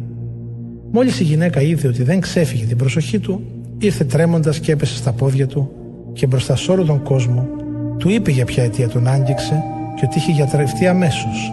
Εκείνος της είπε «Θάρρος κόρη μου, η πίστη σου σε έσωσε. Πήγαινε στο καλό. Ενώ ο Ιησούς ακόμα μιλούσε, ήρθε κάποιος από το σπίτι του άρχοντα της συναγωγής και του λέει «Η κόρη σου πέθανε. Μην ενοχλείς πια το δάσκαλο». Όταν το άκουσε ο Ιησούς του είπε «Εσύ μη φοβάσαι, μόνον πίστευε και θα σωθεί». Φτάνοντας στο σπίτι, δεν άφησε κανένα να μπει μέσα μαζί του εκτός από τον Πέτρο, τον Ιωάννη και τον Ιάκωβο, καθώς και τον πατέρα και τη μητέρα του κοριτσιού. Όλοι έκλεγαν και τη θρηνολογούσαν. Ο Ιησούς όμως τους είπε «Μην κλαίτε. Δεν πέθανε, αλλά κοιμάται». Εκείνοι τον περιγελούσαν, βέβαια πως είχε πεθάνει. Ο Ιησούς αφού τους έβγαλε όλους έξω, έπιασε το κορίτσι από το χέρι και του είπε δυνατά «Κορίτσι σήκω». Το πνεύμα της επέστρεψε και αυτή αμέσως σηκώθηκε. Ο Ιησούς τότε διέταξε να της δώσουν να φάει. Οι γονείς της έμειναν κατάπληκτοι. Εκείνος όμως τους είπε να μην πούν σε κανέναν τι είχε γίνει. Κεφάλαιο ένατο Ο Ιησούς κάλεσε τους δώδεκα μαθητές και τους έδωσε εξουσία πάνω σε όλα τα δαιμόνια, καθώς και δύναμη να θεραπεύουν ασθένειες. Μετά τους έστειλε να κηρύττουν τη Βασιλεία του Θεού και να γιατρεύουν τους αρρώστους. «Μην παίρνετε τίποτα μαζί σας για το δρόμο», τους είπε, «ούτε ραβδί, ούτε σακίδιο, ούτε φαγητό, ούτε χρήματα, ούτε διπλά ρούχα. Σ' όποιος σπίτι μπαίνετε, εκεί να μένετε και από εκεί να βγαίνετε. Και όπου δεν σας δέχονται, όταν βγαίνετε από εκείνη την πόλη, να τεινάζετε και τη σκόνη από τα πόδια σας, για να υπάρχει μια μαρτυρία εναντίον τους. Εκείνοι έφυγαν και περνούσαν ένα-ένα τα χωριά, φέρνοντας το χαρμόσυνο μήνυμα και κάνοντας παντού θεραπείες. Ο Ηρώδης του Τετράρχης άκουσε όλα όσα γίνονταν από τον Ιησού και απορούσε. Γιατί άλλοι έλεγαν ότι ο Ιωάννης αναστήθηκε από τους νεκρούς, άλλοι ότι εμφανίστηκε ο Ηλίας και άλλοι ότι αναστήθηκε κάποιος από τους αρχαίους προφήτες. Ο Ηρώδης όμως έλεγε «Εγώ τον Ιωάννη τον αποκεφάλισα. Ποιος είναι πάλι αυτός για τον οποίο ακούω τέτοια πράγματα» και ζητούσε να τον δει. Οι Απόστολοι επέστρεψαν και διηγήθηκαν στον Ιησού όλα όσα είχαν κάνει. Εκείνος τους πήρε μαζί του και αναχώρησαν μόνοι τους σε μια έρημη περιοχή κοντά στην πόλη που λεγόταν Βυθσαϊδά. Ο όχλος όμως τους αντιλήφθηκε και τον ακολούθησε. Εκείνος τους δέχτηκε και τους μιλούσε για τη Βασιλεία του Θεού. Και όσοι είχαν ανάγκη από θεραπεία, τους θεράπευσε. Η μέρα όμως άρχισε να γέρνει. Οι δώδεκα μαθητές πήγαν κοντά του και του είπαν «Διώξε τον κόσμο για να πάνε στα γύρω χωριά και τις αγρικίες να βρουν κατάλημα και φαγητό, γιατί εδώ είμαστε στην ερημιά». Ο Ιησούς τους απάντησε «Δώστε τους εσείς να φάνε». Και εκείνοι του είπαν «Δεν έχουμε παρά πέντε ψωμιά και δύο ψάρια, εκτός κι αν πάμε εμείς να αγοράσουμε φαγητά για όλο αυτό το πλήθος». Ήταν περίπου πέντε χιλιάδες άντρες. Είπε τότε στους μαθητές του βάλτε τους να καθίσουν για φαγητό κάτω στο έδαφος κατά ομάδες ανά 50. Έτσι και έκαναν και τους έβαλαν όλους να καθίσουν για φαγητό. Πήρε τότε στα χέρια του τα πέντε ψωμιά και τα δυο ψάρια, έστρεψε το βλέμμα του στον ουρανό, τα ευλόγησε, τα έκοψε σε κομμάτια και τα έδωσε στους μαθητές του να τα μοιράσουν στον κόσμο. Έφαγαν όλοι τους και χόρτασαν. Και τα περισσεύματα που μάζεψαν ήταν δώδεκα κοφίνια.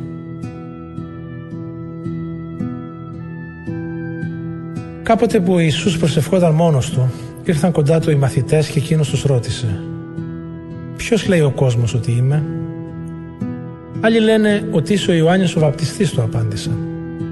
Άλλοι ο Ηλίας και άλλοι κάποιος από τους αρχαίους προφήτες που αναστήθηκε. Εκείνος τότε τους είπε «Και εσείς ποιος λέτε ότι είμαι» Ο Πέτρος απάντησε «Είσαι ο Μεσσίας που έστειλε ο Θεός». Ο Ιησούς τότε τους έδωσε αυστηρή διαταγή να μην το πούν αυτό σε κανένα. Ο Υιός του ανθρώπου τους είπε πρέπει να πάθει πολλά να αποδοκιμαστεί από τους πρεσβυτέρους, τους αρχιερείς και τους γραμματείς, να θαρατωθεί και την τρίτη μέρα να αναστηθεί. Ο Ιησούς έλεγε σε όλους «Όποιος θέλει να με ακολουθήσει, ας απαρνηθεί τον εαυτό του και ας σηκώνει κάθε μέρα το σταυρό του και ας με ακολουθεί γιατί όποιος θέλει να σώσει τη ζωή του θα τη χάσει. Όποιος όμως χάσει τη ζωή του εξαιτίας μου, αυτός θα τη σώσει. Τι ωφελείται ο άνθρωπος άμα κερδίσει όλον τον κόσμο, χάσει όμως τον εαυτό του η καταστραφή; Όποιος ντραπεί για εμένα και για τη διδασκαλία μου, θα ντραπεί για αυτόν και ο Υιός του ανθρώπου, όταν έρθει με τη λαμπρότητά του και τη λαμπρότητα του Πατέρα του και των Αγίων Αγγέλων. Σας βεβαιώνω πως υπάρχουν μερικοί ανάμεσα σε αυτούς που βρίσκονται εδώ οι οποίοι δεν θα γευτούν το θάνατο πριν δουν τη Βασιλεία του Θεού. Οχτώ περίπου μέρες ύστερα από τότε που ο Ιησούς είπε αυτά τα λόγια, πήρε τον Πέτρο, τον Ιωάννη και τον Ιάκωβο και ανέβηκε στο βουνό να προσευχηθεί. Την ώρα που προσευχόταν, η όψη του προσώπου του έγινε διαφορετική και τα ρούχα του άσπρα και αστραφτερά. Ξαφνικά δύο άντρες άρχισαν να μιλούν μαζί του. Ήταν ο Μωυσής και ο Ηλίας, οι οποίοι παρουσιάστηκαν με λαμπρότητα και μιλούσαν για το θάνατό τους στην Ιερουσαλήμ με τον οποίο θα εκπλήρωνε την αποστολή του. Ο Πέτρος και οι σύντροφοί του είχαν πέσει σε ύπνο βαρύ. Όταν ξύπνησαν, είδαν τη λαμπρότητά του και τους δύο άντρες που στέκονταν δίπλα του. Την ώρα που αυτοί αποχωρίζονταν από τον Ιησού, ο Πέτρος του είπε «Διδάσκαλε, ωραία είναι να μείνουμε εδώ, να φτιάξουμε τρεις σκηνές, μία για σένα, μία για τον Μωυσή και μία για τον Ηλία». Δεν ήξερε τι έλεγε. Ενώ τα έλεγε αυτά, ήρθε ένα σύννεφο και το σκέπασε. Οι μαθητές καθώς βρέθηκαν μέσα στο σύννεφο, φοβήθηκαν. Μέσα από το σύννεφο ακούστηκε μια φωνή που έλεγε «Αυτός είναι ο Υιός μου ο αγαπητός. Αυτόν να ακούτε». Αφού ακούστηκε η φωνή αυτή, βρέθηκε ο Ιησούς μόνος. Αυτοί δεν μίλησαν καθόλου και τις ημέρες εκείνες δεν είπαν σε κανέναν τίποτα για αυτά που είδαν.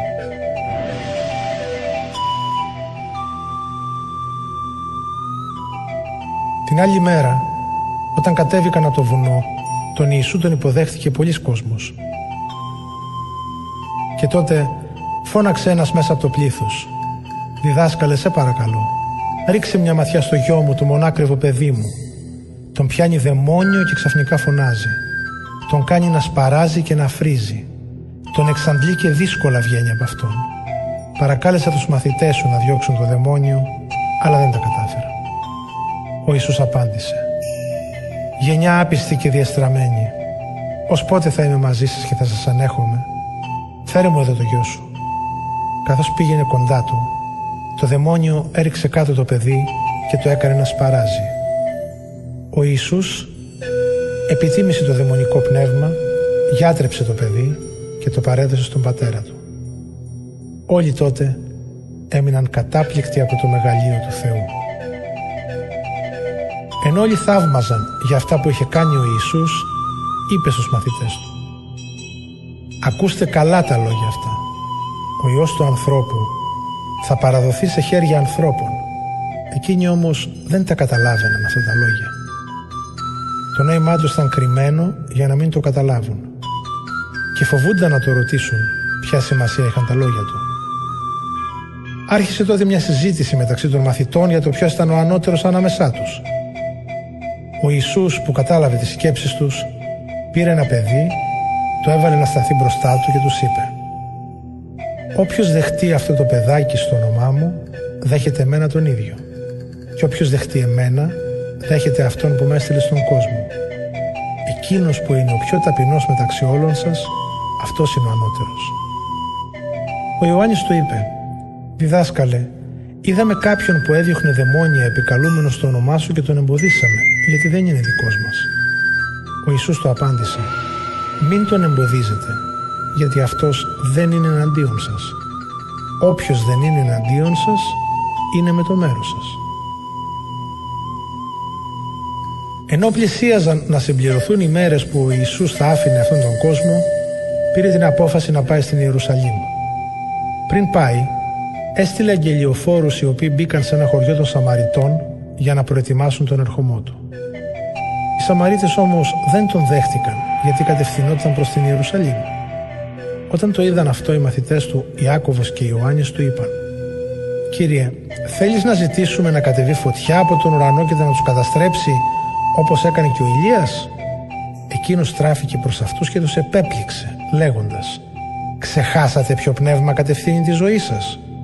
Ο Υιός του ανθρώπου δεν ήρθε για να καταστρέψει ανθρώπους, αλλά να τους σώσει. Ύστερα από αυτό έφυγαν για άλλο χωριό. Καθώς προχωρούσαν στο δρόμο, του είπε κάποιος «Κύριε, θα σε ακολουθήσω όπου κι αν πας». Και ο Ιησούς του είπε «Οι αλεπούδες έχουν καταφύγια και τα πουλιά φωλιές. Ο Υιός του ανθρώπου όμως δεν έχει που να γύρει το κεφάλι. Είπε και σε κάποιον άλλον «Ακολούθησέ με».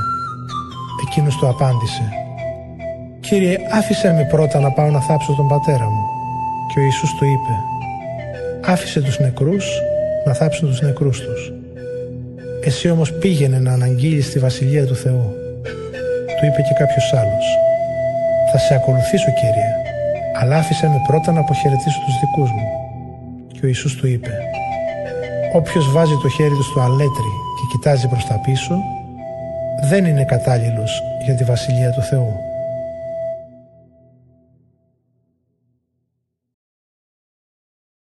Κεφάλαιο 10 Ύστερα από αυτό, ο Κύριος διάλεξε και άλλους 70 μαθητές που τους έστειλε δύο-δύο πριν από αυτόν σε κάθε πόλη και τόπο που έμελε να επισκεφθεί.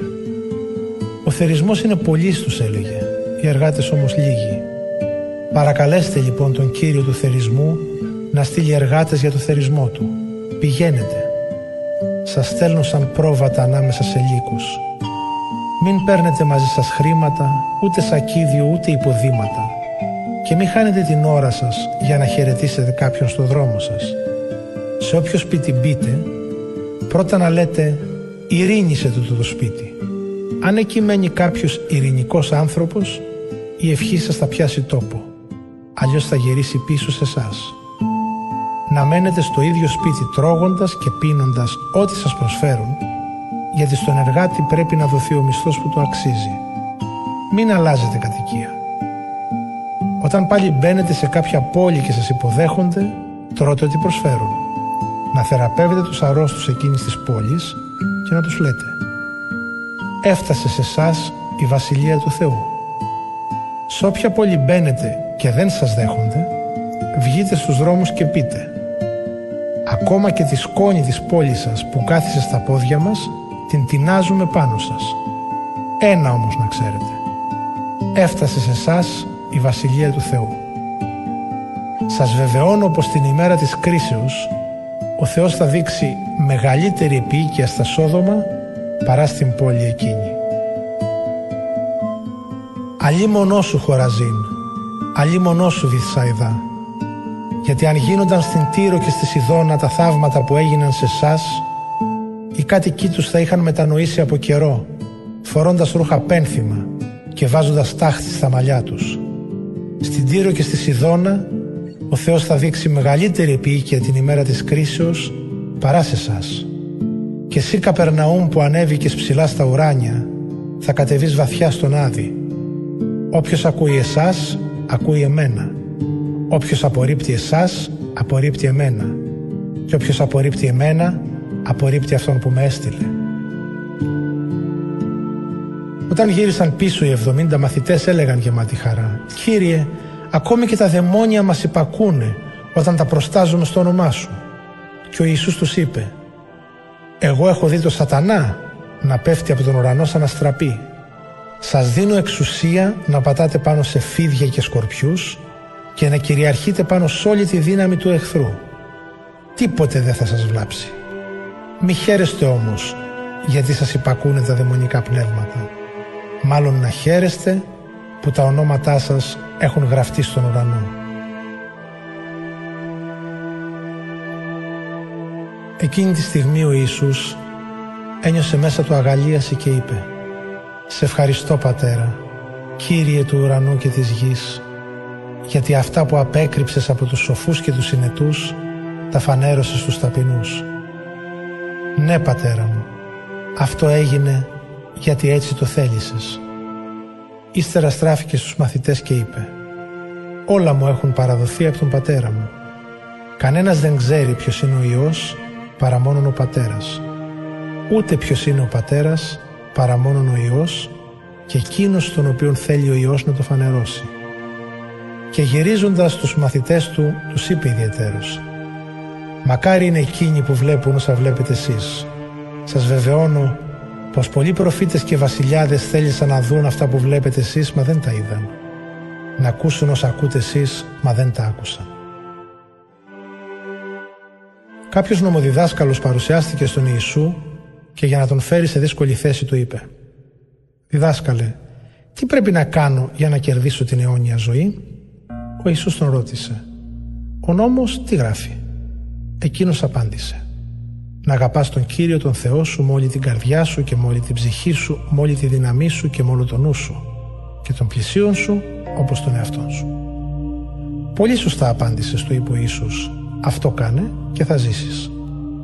Εκείνος όμως, θέλοντας να δικαιολογήσει τον εαυτό του, είπε στον Ιησού «Και ποιος είναι ο πλησίον μου» Πήρε τότε αφορμή ο Ιησούς και είπε Κάποιος άνθρωπος κατεβαίνοντας από τα Ιεροσόλυμα για την Ιεριχώ έπεσε πάνω σε ληστές.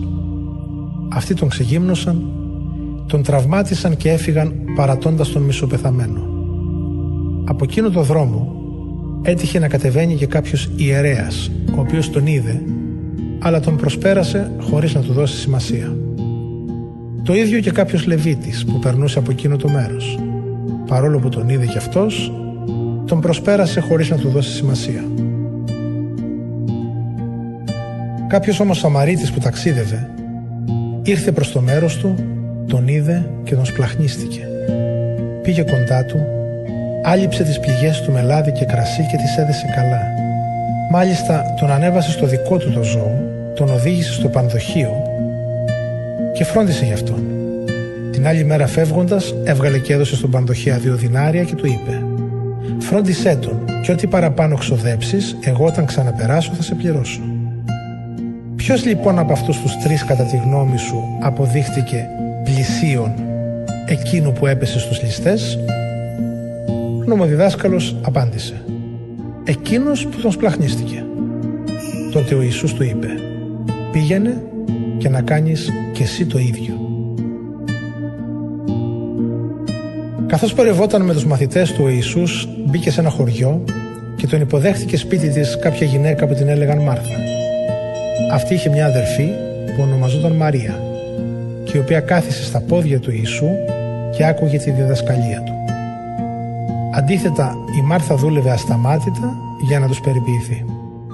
Πήγε λοιπόν στον Ιησού και του είπε «Κύριε δεν νοιάζεσαι που η αδελφή μου με άφησε μόνη να σε περιποιούμε. Πες της λοιπόν να με βοηθήσει». Ο Ιησούς της αποκρίθηκε Μάρθα, Μάρθα, ασχολείσαι και αγωνιάς για πολλά πράγματα, ενώ ένα μόνο χρειάζεται. Αυτό διάλεξε η Μαρία και δεν πρόκειται να της το αφαιρέσει κανένας. Κεφάλαιο ενδέκατο Κάποτε ο Ιησούς προσευχόταν σε ένα τόπο. Όταν τελείωσε, ένας από τους μαθητές του του είπε «Κύριε, δίδαξέ μας πώς να προσευχόμαστε, όπως και ο Ιωάννης δίδαξε τους μαθητές του». Και ο Ιησούς τους είπε «Όταν προσεύχεστε να λέτε «Πατέρα μας που βρίσκεσαι στους ουρανούς, κάνε να σε δοξάσουν όλοι ως Θεό, κάνε να έρθει η βασιλεία Σου, κάνε να γίνει το θέλημά Σου και από τους ανθρώπους, όπως γίνεται από τις ουράνιες δυνάμεις. Δίνε μας κάθε μέρα τον απαραίτητο για τη ζωή μας άρτο. Συγχώρησε τις αμαρτίες μας, γιατί και εμείς συγχωρούμε όλους όσοι μας φταίνε και μη μας αφήσεις να πέσουμε σε πειρασμό, αλλά γλίτωσέ μας από τον πονηρό. Φανταστείτε συνέχισε πως κάποιος από εσάς πάει τα μεσάνυχτα στο σπίτι του φίλου του και του λέει «Φίλε, δάνεισέ μου τρία ψωμιά, γιατί κάποιος φίλος μου ταξιδιώτης ήρθε σπίτι μου και δεν έχω τίποτε να του προσφέρω να φάει». Εκείνος του απαντάει από μέσα «Μη με ενοχλείς, έχω πια κλειδώσει την πόρτα και τα παιδιά μου και εγώ είμαστε στο κρεβάτι δεν μπορώ να σηκωθώ και να σου δώσω. Σας βεβαιώνω πως κι αν ακόμη δεν τον εξυπηρετήσει επειδή είναι φίλος του, για την ανέδειά του θα σηκωθεί και θα του δώσει ό,τι χρειάζεται. Σας λέω λοιπόν, ζητάτε και θα σας δοθεί. Ψάχνετε και θα βρείτε. Χτυπάτε την πόρτα και θα σας ανοιχτεί. Όποιος ζητάει παίρνει. Όποιος ψάχνει βρίσκει. Και όποιος χτυπάει του ανοίγεται. Ποιος πατέρας από εσάς, όταν του ζητήσει ο γιος του ψωμί, θα του δώσει πέτρα, ή όταν του ζητήσει ψάρι, θα του δώσει φίδι αντί για ψάρι, ή αν του ζητήσει αυγό, θα του δώσει σκορπιό; Αν λοιπόν εσείς, παρόλο που είστε αμαρτωλοί, ξέρετε να δίνετε καλά πράγματα στα παιδιά σας, πολύ περισσότερο ο ουράνιος πατέρας θα δώσει το Άγιο Πνεύμα σε όσους το ζητούν. Κάποτε ο Ιησούς θεράπευσε έναν βουβό που ήταν δαιμονισμένος. Όταν βγήκε το δαιμόνιο, ο βουβός άρχισε να μιλάει. Ο κόσμος έμενε κατάπληκτος. Μερικοί όμως από αυτούς είπαν πως με τη δύναμη του άρχοντα των δαιμονίων βγάζει τα δαιμόνια. Άλλοι πάλι ήθελαν να τον φέρουν σε δύσκολη θέση και ζητούσαν να αποδείξει με ένα θαυματουργικό σημάδι τη θεϊκή του αποστολή. Ο Ιησούς όμως που γνώριζε τις σκέψεις τους, τους είπε «Κάθε βασίλειο που χωρίζεται σε αντιμαχόμενες παρατάξεις ερημώνεται. Το ίδιο και κάθε οικογένεια που τα μέλη της μαλώνουν μεταξύ τους. Λέτε πως εγώ βγάζω τα δαιμόνια με τη δύναμη του Βελζεβούλ. Αν όμως ο σατανάς πολεμάει τον εαυτό του, πώς μπορεί να σταθεί η κυριαρχία του» Και αν εγώ βγάζω τα δαιμόνια με τη δύναμη του Βελζεβούλ, οι δικοί σας με ποια δύναμη τα βγάζουν; Αυτοί λοιπόν αποτελούν απόδειξη πως έχετε άδικο. Αν όμως εγώ βγάζω τα δαιμόνια με τη δύναμη του Θεού, αυτό σημαίνει ότι έφτασε σε εσάς η Βασιλεία του Θεού. Όταν ένας δυνατός οπλιστεί γερά για να προστατεύσει το σπιτικό του, τα υπάρχοντά του είναι ασφαλισμένα. Όταν όμως του επιτεθεί ένας δυνατότερος και τον νικήσει, τότε παίρνει τον οπλισμό στον οποίο εκείνος στηριζόταν και μοιράζει εδώ και εκεί τα λαφυρά του. Όποιος δεν είναι με το μέρος μου, είναι εναντίον μου. Και όποιος δεν μαζεύει μαζί μου, σκορπίζει. Όταν το δαιμονικό πνεύμα βγει από τον άνθρωπο, περνάει από ξερούς τόπους, ψάχνοντας να βρει κάπου να ξεκοραστεί, μα δεν βρίσκει. Τότε λέει, θα γυρίσω ξανά στην κατοικία μου από όπου έφυγα. Έρχεται και τη βρίσκει σκοπισμένη και στολισμένη. Τότε πηγαίνει και παίρνει άλλα 7 πνεύματα πιο πονηρά από τον ίδιο και μπαίνουν και κατοικούν εκεί. Έτσι η τελευταία κατάσταση του ανθρώπου εκείνου γίνεται χειρότερη από την προηγούμενη. Ενώ έλεγε αυτά ο Ιησούς, κάποια γυναίκα από το πλήθος έβγαλε μια δυνατή φωνή και του είπε «Χαρά στη μάνα που σε γέννησε και σε θύλασε». Και εκείνος είπε «Πιο πολύ χαρά σε εκείνους που ακούν το Λόγο του Θεού και τον εφαρμόζουν». Όταν το πλήθος πύκνωσε, ο Ιησούς άρχισε να λέει «Η σημερινή γενιά των ανθρώπων είναι πονηρή. Ζητάει σημάδι θαυματουργικό, αλλά σημάδι δεν θα της δοθεί εκτός από εκείνο του προφήτη Ιωνά. Όπως ο Ιωνάς ήταν σημάδι για τους Νινεβίτες, έτσι θα είναι και ο Υιός του ανθρώπου, σημάδι για τη σημερινή γενιά. Η βασίλισσα του Νότου θα αναστηθεί κατά την τελική κρίση μαζί με τους ανθρώπους της σημερινής γενιάς και θα τους κατηγορήσει γιατί εκείνη ήρθε από την άλλη άκρη του κόσμου για να ακούσει τη σοφία του Σολομώντα. Κι όμως, εδώ υπάρχει κάποιος μεγαλύτερος από τον Σολομώντα. Οι κάτοικοι της Νινεβή θα αναστηθούν κατά την τελική κρίση μαζί με τη σημερινή γενιά και θα την κατηγορήσουν. Γιατί εκείνοι μετανόησαν όταν άκουσαν το κήρυγμα του Ιωνά. Κι όμως εδώ υπάρχει κάποιος μεγαλύτερος από τον Ιωνά. Όταν ανάβει κανείς ένα λιχνάρι δεν το βάζει σε κάποιο κρυφό μέρος, ούτε κάτω από το δοχείο με το οποίο μετράνε το σιτάρι, αλλά στο λιχνοστάτη, ώστε όλοι όσοι μπαίνουν στο σπίτι να μπορούν να το δουν. Το λιχνάρι του σώματος είναι τα μάτια. Αν λοιπόν τα μάτια σου είναι γερά, όλο σου το σώμα θα είναι φωτεινό. Αν όμως είναι χαλασμένα, τότε και όλο το σώμα σου θα είναι σκοτεινό. Πρόσεχε λοιπόν, μη μεταβληθεί το φως που έχεις σε σκοτάδι, γιατί αν ολόκληρο το σώμα σου είναι φωτεινό, χωρίς κανένα σκοτεινό μέρος, τότε θα φωτίζει γύρω του πραγματικά, όπως το λιχνάρι φωτίζει με τη λάμψη του. Όταν τελείωσε ο Ιησούς, ένας Φαρισαίος τον παρακάλεσε να γευματίσει μαζί του. Μπήκε ο Ιησούς στο σπίτι και κάθισε στο τραπέζι. Ο Φαρισαίος παραξενεύτηκε που δεν πλήθηκε πριν από το φαγητό, σύμφωνα με το θρησκευτικό έθιμο. Ο Κύριος όμως του είπε εσείς οι Φαρισαίοι καθαρίζετε το εξωτερικό του ποτηριού και του πιάτου, ενώ το εσωτερικό σας είναι γεμάτο πλεονεξία και πονηριά. Ανόητοι. Ο ίδιος δημιουργός δεν έφτιαξε το εξωτερικό και το εσωτερικό. Δώστε λοιπόν ελεημοσύνη το περιεχόμενο του ποτηριού και του πιάτου και τότε θα τα έχετε όλα καθαρά. Αλλή μονός σας Φαρισαίοι. Δίνετε στο ναό το ένα δέκατο από το δυόσμο, το πήγανο και από κάθε χορταρικό και παραμελείτε τη δικαιοσύνη και την αγάπη του Θεού. Αυτά όμως έπρεπε να τα κάνετε χωρίς βέβαια να παραμελείτε και εκείνα. Αλλή μονός σας Φαρισαίοι. Αγαπάτε την πρωτοκαθεδρία στις συναγωγές και τους ασπασμούς στις αγορές. μονός σας γραμματείς και φαρισαίοι υποκριτές.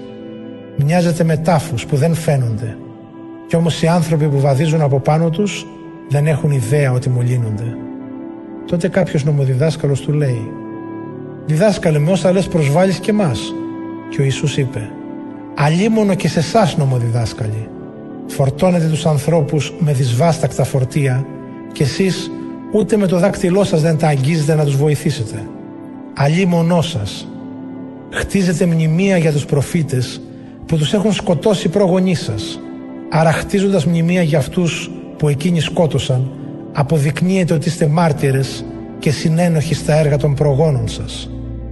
Γι' αυτό και η σοφία του Θεού είπε «Θα τους στείλω προφήτες και αποστόλους, αλλά μερικούς από αυτούς θα τους σκοτώσουν και θα τους καταδιώξουν». Έτσι η σημερινή γενιά των ανθρώπων θα δώσει λόγο για τα φωνικά που έγιναν εναντίον όλων των προφητών από τότε που δημιουργήθηκε ο κόσμος. Από το φωνικό του Άβελ μέχρι το φωνικό του Ζαχαρία που σκοτώθηκε ανάμεσα στο θυσιαστήριο και στο ναό.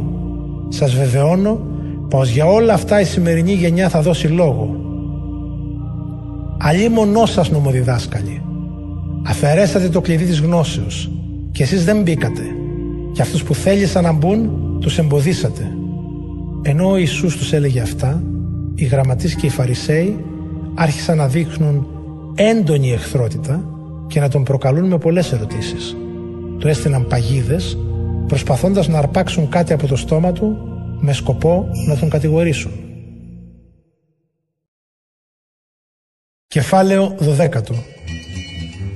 Στο μεταξύ είχε μαζευτεί πλήθος κόσμου έτσι που ένας να πατάει πάνω στον άλλον. Τότε ο Ιησούς άρχισε να λέει πρώτα στους μαθητές του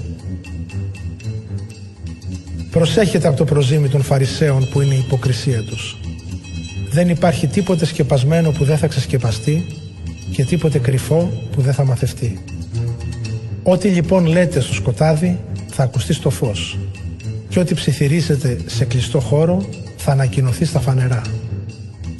Σε εσάς όμως φίλοι μου λέω μη φοβηθείτε αυτούς που σκοτώνουν το σώμα και ύστερα δεν μπορούν τίποτα περισσότερο να κάνουν. Να σας πω ποιο να φοβηθείτε. Το Θεό που έχει την εξουσία να σας ρίξει στην κόλαση μετά το φυσικό θάνατο. Σας βεβαιώνω πως Αυτόν πρέπει να φοβάστε. Τα πέντε σπουργίτια δεν πουλιούνται για δύο μόνο ασάρια. Κι όμως ο Θεός ούτε ένα από αυτά δεν ξεχνάει. Ο Θεός έχει μετρημένες ακόμα και τις τρίχες της κεφαλής σας. Μη φοβάστε λοιπόν, γιατί αξίζετε περισσότερο από πολλά σπουργίτια. Σας βεβαιώνω πως όποιος ομολογήσει μπροστά στους ανθρώπους ότι ανήκει σε μένα, το ίδιο θα κάνει για αυτόν και ο Υιός του ανθρώπου κατά την τελική κρίση μπροστά στους αγγέλους του Θεού. Όποιος όμως με απαρνηθεί μπροστά στους ανθρώπους, θα τον απαρνηθεί και ο Υιός του ανθρώπου μπροστά στους αγγέλους του Θεού κατά την τελική κρίση. Όποιος μιλήσει προσβλητικά κατά το Υιού του ανθρώπου, ο Θεός θα τον συγχωρήσει. Όποιος όμως προσβάλλει το Άγιο Πνεύμα, ο Θεός δεν θα τον συγχωρήσει. Όταν σας οδηγήσουν μπροστά στις συναγωγές ή στις πολιτικές αρχές, μην αγωνιάτε για το πώς θα απολογηθείτε ή τι θα πείτε, γιατί το Άγιο Πνεύμα θα σας φωτίσει εκείνη τη στιγμή τι θα πρέπει να πείτε. Κάποιος από το πλήθος είπε στον Ιησού «Διδάσκαλε, πες στον αδελφό μου να μοιράσουμε την κληρονομιά μας». Και ο Ιησούς του απάντησε «Άνθρωπέ μου, εγώ δεν είμαι δικαστής για να χωρίζω την περιουσία σας». Και στο πλήθος είπε «Να προσέχετε και να φυλάγεστε από κάθε είδους πλεονεξία, γιατί τα πλούτη, όσο περίσσια κι αν είναι, δεν δίνουν στον άνθρωπο την αληθινή ζωή». Τους είπε μάλιστα την εξής παραβολή Κάποιο πλούσιο ανθρώπου τα χωράφια έδωσαν άφθονη σοδιά. Τότε εκείνος σκεφτόταν και έλεγε «Τι να κάνω, δεν έχω μέρος να συγκεντρώσω τα γεννήματά μου». «Αλλά να τι θα κάνω» είπε. «Θα γκρεμίσω τις αποθήκες μου και θα χτίσω μεγαλύτερες για να συγκεντρώσω εκεί όλη τη σοδιά μου και τα αγαθά μου. Μετά θα πω στον εαυτό μου «Τώρα έχεις πολλά αγαθά που αρκούν για πολλά χρόνια. Ξεκουράσου, τρώγε, πίνε, διασκέδασε». Τότε του είπε ο Θεός «Ανόητε, αυτή τη νύχτα θα παραδώσεις τη ζωή σου. Αυτά λοιπόν που ετοίμασες σε ποιον θα ανήκουν. Αυτά λοιπόν παθαίνει όποιος μαζεύει πρόσκαιρους θησαυρούς και δεν πλουτίζει τον εαυτό του με ό,τι θέλει ο Θεός. Είπε τότε ο Ιησούς στους μαθητές του «Γι' αυτό σας λέω να μην αγωνιάτε για τη ζωή σας τι θα φάτε και για το σώμα σας τι θα ντυθείτε. Η ζωή σας είναι σπουδαιότερη από το φαγητό και το σώμα σας από τα ρούχα. Παρατηρήστε τα κοράκια. Ούτε σπέρνουν, ούτε θερίζουν και δεν έχουν ούτε κελάρι ούτε αποθήκη. Κι όμως ο Θεός τα τρέφει. Εσείς αξίζετε πολύ περισσότερο από τα πουλιά. Ποιος από σας μπορεί με τις φροντίδες του να προσθέσει ένα πύχη στο αναστημά του; Αν λοιπόν δεν έχετε τη δυνατότητα να πετύχετε ούτε τόσο λίγο γιατί αγωνιάτε για τα υπόλοιπα, παρατηρήστε τα κρίνα πως μεγαλώνουν. Δεν κοπιάζουν ούτε γνέθουν. Κι όμως σας βεβαιώνω πως ούτε ο Σολομών σε όλη του τη μεγαλοπρέπεια δεν ντυνόταν όπως ένα από αυτά. Κι αν ο Θεός δίνει έτσι το αγριόχορτο που σήμερα υπάρχει και αύριο το ρίχνουν στη φωτιά, σκεφτείτε το λιγόπιστη πόσο περισσότερο θα φροντίσει για σας. Μη σας απασχολεί λοιπόν τι θα φάτε και τι θα πιείτε και μη σας πιάνει άγχος. Για όλα αυτά αγωνιούν όσοι δεν εμπιστεύονται το Θεό. Ο πατέρας σας όμως ξέρει καλά ότι έχετε ανάγκη από αυτά. Εσείς να επιζητείτε μόνο τη Βασιλεία του Θεού και όλα αυτά θα ακολουθήσουν. Μη φοβάσαι μικρό μου πίμνιο.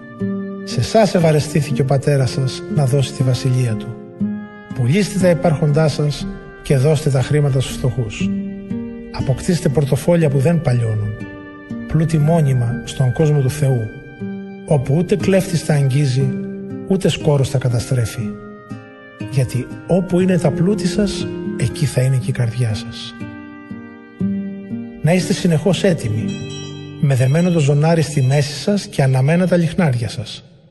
Να συμπεριφέρεστε σαν αυτούς που περιμένουν τον Κύριό τους πότε θα γυρίσει από το γάμο, ώστε μόλις έρθει και χτυπήσει την πόρτα να του ανοίξουν αμέσως. Μακάρι οι δούλοι εκείνοι που ο Κύριός τους θα τους βρει ξύπνιος όταν έρθει. Σας βεβαιώνω πως θα ανασκουμποθεί, θα τους βάλει να καθίσουν και θα τους περιποιηθεί. Χαράς σε εκείνους μάλιστα τους δούλους που όταν ο Κύριος τους επιστρέψει τα μεσάνυχτα ή τα ξημερώματα θα τους βρει να τον περιμένουν. Και να ξέρετε τούτο.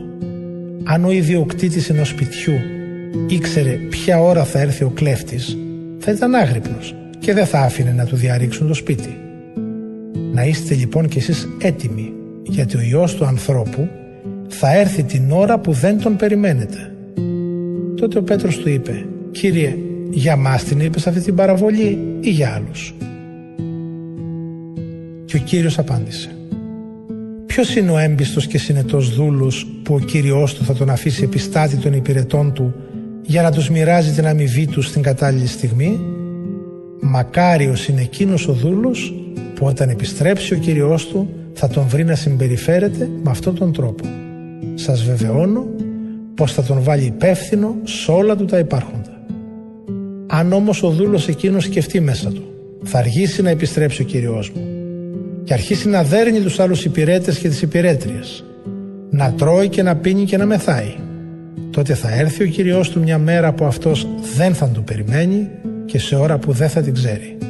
Θα τον τιμωρήσει πολύ αυστηρά και θα τον ρίξει στον τόπο όπου τιμωρούνται οι άπιστοι.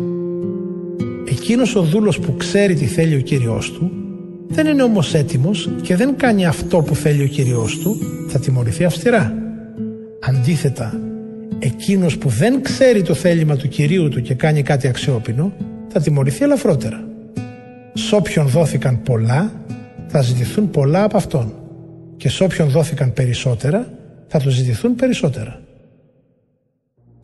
Φωτιά ήρθα να βάλω στη γη και τι άλλο θέλω αν έχει κιόλας ανάψει.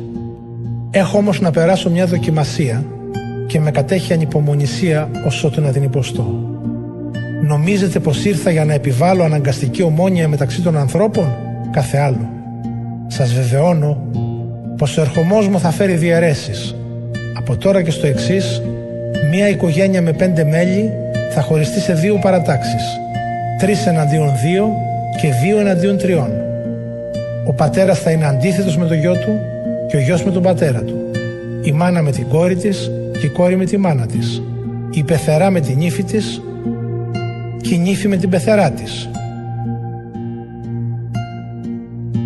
Έλεγε ακόμα ο Ιησούς στα πλήθη. Όταν δείτε τα σύννεφα να έρχονται από τη δύση, αμέσως λέτε πως έρχεται βροχή. Και έτσι γίνεται. Και όταν φυσάει νοτιάς, λέτε πως θα ακολουθήσει καύσωνας. Και έτσι γίνεται. Υποκριτές. Τα σημάδια του ουρανού και της γης ξέρετε να τα διακρίνετε. Πώς δεν ξέρετε να διακρίνετε τα σημάδια των καιρών; Γιατί δεν κρίνετε και από μόνοι σας ποιο είναι το σωστό; Όταν για παράδειγμα πηγαίνεις με τον αντίδικό σου στο δικαστή φρόντισε όσο βρίσκεσαι ακόμα στο δρόμο να συμφιλειωθείς μαζί του γιατί αλλιώς αν σε πάει στο δικαστή ο δικαστής θα σε παραδώσει στο δεσμοφύλακα και ο δεσμοφύλακας θα σε κλείσει στη φυλακή. Να ξέρεις πως δεν πρόκειται να βγεις από εκεί αν δεν επιστρέψεις και το τελευταίο λεπτό. Κεφάλαιο 13 Εκείνο τον καιρό πήγαν στον Ιησού μερικοί και του αφηγήθηκαν για τους Γαλιλαίους τους οποίους σκότωσε ο Πιλάτος την ώρα που πρόσφεραν θυσία και έτσι το αίμα τους ανακατεύτηκε με το αίμα των ζώων που θυσιάζονταν. Ο Ιησούς τους είπε «Νομίζετε ότι αυτοί οι Γαλιλαίοι επειδή τα άπαθαν αυτά ήταν πιο αμαρτωλοί από όλους τους άλλους Γαλιλαίους. Σας βεβαιώνω πως όχι. Αν όμως δεν μετανοήσετε θα χαθείτε όλοι σας με τον ίδιο τρόπο. Ή μήπως νομίζετε ότι εκείνοι οι 18 που έπεσε πάνω τους ο πύργος στο Σιλουάμ και τους σκότωσε ήταν χειρότεροι από όλους τους ανθρώπους που κατοικούν στην Ιερουσαλήμ; Σας βεβαιώνω πως όχι. Αν όμως δεν μετανοήσετε, όλοι θα χαθείτε κατά τον ίδιο τρόπο. Ο Ιησούς τους είπε ακόμη την ακόλουθη παραβολή. Κάποιος είχε φυτέψει στο αμπέλι του μια σικιά. Όταν όμως πήγε να μαζέψει από αυτή σίκα, δεν βρήκε. Είπε τότε στον αμπελουργό Τρία χρόνια τώρα έρχομαι σε αυτή τη σικιά να βρω σίκα και δεν βρίσκω. Κόψε την λοιπόν για να μην αχρηστεύει και το έδαφος. Εκείνος το απάντησε. Άφησε την κύριε και τούτη τη χρονιά για να της κάψω γύρω γύρω και να της βάλω κοπριά. Και αν κάνει καρπό, την αφήνεις. Αλλιώς θα την κόψεις στο μέλλον. Ένα Σάββατο δίδασκε ο Ιησούς σε μια συναγωγή. Εκεί βρισκόταν και μια γυναίκα 18 χρόνια άρρωστη από δαιμονικό πνεύμα. Ήταν κυρτωμένη και δεν μπορούσε καθόλου να ισιώσει το σώμα της. Όταν την είδε ο Ιησούς, τη φώναξε και της είπε «Γυναίκα, απαλλάσσεσαι από την αρρώστια σου». Έβαλε πάνω της τα χέρια του και αμέσως εκείνη ορθώθηκε και δόξαζε το Θεό. Ο αρχισυνάγωγος όμως, αγανακτισμένος που ο Ιησούς έκανε τη θεραπεία το Σάββατο, γύρισε στο πλήθος και είπε Υπάρχουν έξι μέρες που επιτρέπεται να εργάζεται κανείς. Μέσα σε αυτές λοιπόν να έρχεστε και να θεραπεύεστε και όχι το Σάββατο. Ο Κύριος του απάντησε «Υποκριτή, ο καθένας σας δεν λύνει το βόδι του ή το γαϊδούρι του από το παχνί το Σάββατο και πάει να το ποτίσει» και αυτή που είναι απόγονος του Αβραάμ και ο σατανάς την είχε δεμένη 18 χρόνια δεν έπρεπε να λυθεί από αυτά τα δεσμά το Σάββατο; Με τα λόγια του αυτά ντροπιάζονταν όλοι οι αντιπαλοί του και ο κόσμος χαιρόταν για όλα τα θαύματα που έκανε ο Ιησούς. Έλεγε ακόμη ο Ιησούς «Με τι μοιάζει η Βασιλεία του Θεού και με τι να την παρομοιάσω» μοιάζει με σπόρο συναπιού που κάποιος τον φύτεψε στο κήπο του. Μεγάλωσε, έγινε ολόκληρο δέντρο και τα πουλιά φόλιασαν στα κλαδιά του. Είπε πάλι «Με τι να παρομοιάσω τη βασιλεία του Θεού» μοιάζει με προζύμι που το πήρε κάποια γυναίκα και το ανακάτωσε με ένα σακί αλεύρι ώσπου ζυμώθηκε όλο. Καθώς ο Ιησούς πήγαινε στα Ιεροσόλυμα περνούσε μέσα από πόλεις και χωριά διδάσκοντας. Κάποιος τον ρώτησε «Κύριε, Είναι λίγοι αυτοί που θα σωθούν.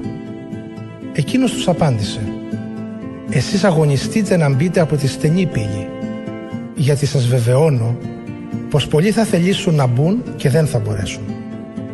Όταν έρθει η ώρα, θα σηκωθεί ο οικοδεσπότης και θα μανταλώσει την πόρτα. Και εσείς θα σταθείτε απ' έξω και θα αρχίσετε να χτυπάτε λέγοντας «Κύριε, άνοιξέ μας». Τότε εκείνος θα σας απαντήσει «Δεν σας ξέρω, από πού είστε» τότε θα αρχίσετε να λέτε «Εμείς φάγαμε και ήπιαμε μαζί σου και μας δίδαξες στις πλατείες μας». Και εκείνος θα σας πει «Σας λέω, δεν σας ξέρω από που είστε. Φύγετε από κοντά μου όλοι εσείς οι εργάτες του κακού». Εκεί θα κλαίτε και θα τρίζετε τα δόντια σας όταν θα δείτε τον Αβραάμ, τον Ισαάκ, τον Ιακώβ και όλους τους προφήτες στη Βασιλεία του Θεού και σας να σας πετάνε έξω. Θα έρθουν άνθρωποι από την Ανατολή και τη Δύση, από το Βορρά και το Νότο και θα καθίσουν στο τραπέζι της Βασιλείας του Θεού. Και υπάρχουν πολλοί που τώρα είναι τελευταίοι, αλλά τότε θα είναι πρώτοι. Και πρώτοι που θα είναι τελευταίοι. Εκείνη την ημέρα πλησίασαν μερικοί Φαρισαίοι και του έλεγαν «Απομακρύνσου από αυτή την περιοχή, γιατί ο Ηρώδης θέλει να σε σκοτώσει». Εκείνος τους είπε Πηγαίνετε να πείτε σε αυτή την Αλεπού πως σήμερα και αύριο θεραπεύω δαιμονισμένους και γιατρεύω ασθενείς. Και την τρίτη μέρα θα φτάσει το έργο μου στο τέλος. Πείτε του πως αυτά θα γίνουν σήμερα και αύριο και την επομένη θα συνεχίσω την πορεία μου. Γιατί δεν συνηθίζεται να σκοτώνουν προφήτη έξω από την Ιερουσαλήμ. Ιερουσαλήμ, Ιερουσαλήμ, εσύ που σκοτώνεις τους προφήτες και λιθοβολείς αυτούς που σου στέλνει ο Θεός Πόσες φορές θέλησα να συνάξω τα παιδιά σου όπως η κλώσσα τα κλωσόπουλά της κάτω από τις φτερούγες της αλλά εσείς δεν το θελήσατε. Γι' αυτό ο τόπος σας θα ερημωθεί. Σας βεβαιώνω πως δεν θα με δείτε πια ώσπου να έρθει ο καιρός που θα πείτε «Ευλογημένος ο ερχόμενος εν ονόματι Κυρίου». Κεφάλαιο 14 ένα Σάββατο ο Ιησούς πήγε στο σπίτι κάποιου Φαρισαίου άρχοντα για να φάει και οι Φαρισαίοι τον παρακολουθούσαν. Τότε στάθηκε μπροστά του ένας άνθρωπος που έπασχε από υδροπικία. Ο Ιησούς πήρε το λόγο και ρώτησε τους νομοδιδασκάλους και τους Φαρισαίους «Επιτρέπεται να γίνονται θεραπείες το Σάββατο» Εκείνοι δεν απάντησαν. Ο Ιησούς έπιασε τον άρρωστο, τον γιάτρεψε και τον άφησε να φύγει. Ύστερα τους είπε Ποιος από εσάς όταν πέσει το παιδί του ή το βόδι του στο πηγάδι το Σάββατο δεν θα το ανασύρει αμέσως και δεν μπόρεσαν να δώσουν απάντηση σε αυτά. Βλέποντας ο Ιησούς τους καλεσμένους με ποιον τρόπο διάλεγαν τις πρώτες θέσεις στο τραπέζι, τους είπε μια παραβολή. Όταν σε καλέσει κάποιος σε γάμο, μην πας να καθίσεις στην πρώτη θέση, γιατί μπορεί κάποιος άλλος καλεσμένος να είναι πιο σπουδαίος από σένα. Και τότε θα έρθει αυτός που κάλεσε και σένα και εκείνον και θα πει δώσε τη θέση σου σε αυτόν. Τότε συντροπιασμένο θα πας να καθίσεις στην τελευταία θέση. Γι' αυτό όταν σε καλέσουν κάπου πήγαινε και κάθισε στην τελευταία θέση ώστε όταν έρθει αυτός που σε κάλεσε να σου πει «Φίλε μου, έλα σε μια καλύτερη θέση». Έτσι αυτό θα είναι μια τιμή για σένα μπροστά στους συνδετημόνες σου. Γιατί όποιος υψώνει τον εαυτό του θα ταπεινωθεί. Και αυτός που ταπεινώνει τον εαυτό του θα υψωθεί.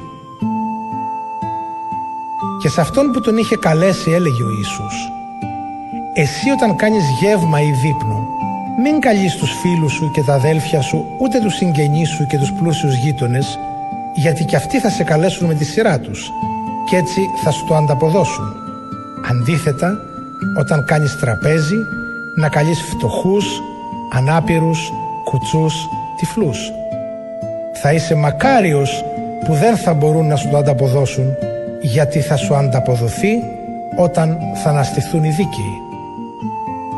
Όταν τα άκουσε αυτά κάποιος από εκείνους που έτρωγαν μαζί με τον Ιησού του είπε «Μακάριος όποιος πάρει μέρος στο τραπέζι της Βασιλείας του Θεού».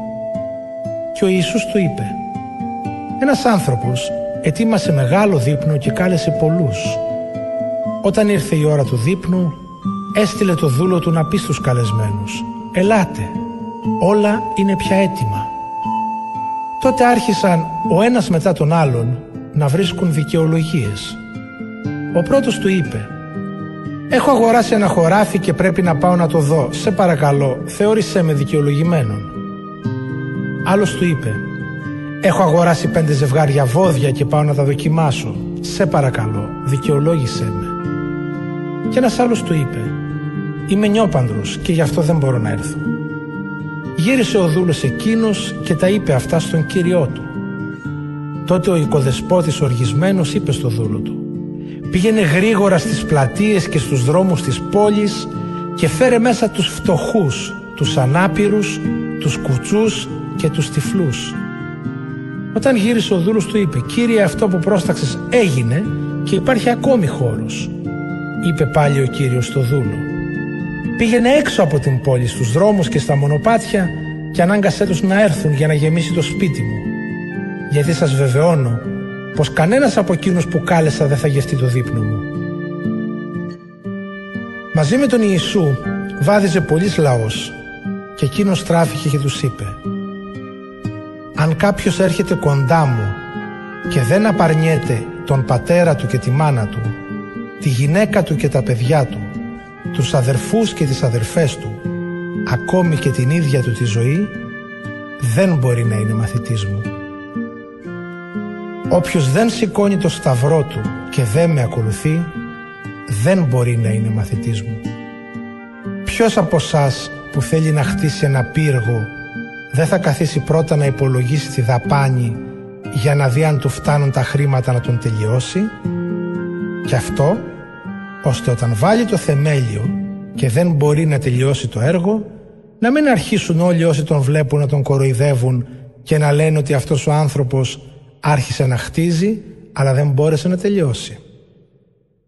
Ποιος βασιλιάς πάλι ξεκινάει να κάνει πόλεμο με άλλον βασιλιά χωρίς πρώτα να καθίσει να σκεφτεί αν μπορεί με 10.000 άντρες να αντιμετωπίσει αυτόν που του επιτίθεται με 20.000 αν δεν μπορεί, στέλνει μεσολαβητές όταν ακόμη ο άλλος είναι μακριά και ζητάει διαπραγματεύσεις για ειρήνη.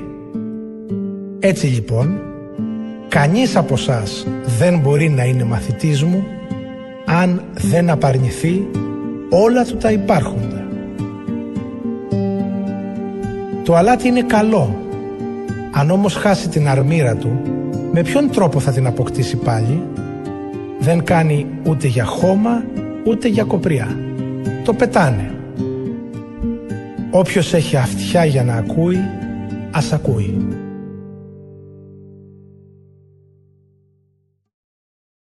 Κεφάλαιο 15 Όλοι οι τελώνες και οι αμαρτωλοί συνήθιζαν να πλησιάζουν τον Ιησού και να τον ακούνε. Οι Φαρισαίοι και οι γραμματείς διαμαρτύρονταν λέγοντας ότι αυτός δέχεται αμαρτωλούς και τρώει μαζί τους. Εκείνος τότε τους είπε την ακόλουθη παραβολή. Ποιος από εσάς αν έχει 100 πρόβατα και χάσει ένα από αυτά, δεν θα εγκαταλείψει τα 99 στην έρημο για να ψάξει για το χαμένο ώσπου να το βρει; Και όταν το βρει, το βάζει χαρούμενο στους ώμους του, έρχεται στο σπίτι και προσκαλεί τους φίλους και τους γείτονες και τους λέει Χαρείτε μαζί μου, γιατί βρήκα το πρόβατό μου που είχε χαθεί. Σας βεβαιώνω πως έτσι θα γίνει χαρά και στον ουρανό για τη μετάνοια ενός αμαρτωλού παρά για 99 δικαίους που δεν έχουν ανάγκη από μετάνοια. Ποια γυναίκα όταν έχει 10 δραχμές και χάσει τη μία δεν ανάβει το λιχνάρι, δεν σκουπίζει το σπίτι και δεν ψάχνει με επιμέλεια ώσπου να τη βρει και όταν τη βρει φωνάζει τις φίλες και τις γειτόνισές της και τους λέει «Χαρείτε μαζί μου γιατί βρήκα τη δραχμή που είχα χάσει. Σας βεβαιώνω πως το ίδιο χαίρονται οι άγγελοι του Θεού για τη μετάνοια ενός αμαρτωλού». Τους είπε επίσης ο Ιησούς «Κάποιος άνθρωπος είχε δυο γιους. Ο μικρότερος από αυτούς είπε στον πατέρα του «Πατέρα, δώσε μου το μερίδιο της περιουσίας που μου αναλογεί» και εκείνος τους μοίρασε την περιουσία. Ύστερα από λίγες μέρες, ο μικρότερος γιος τα μάζεψε όλα και έφυγε σε χώρα μακρινή.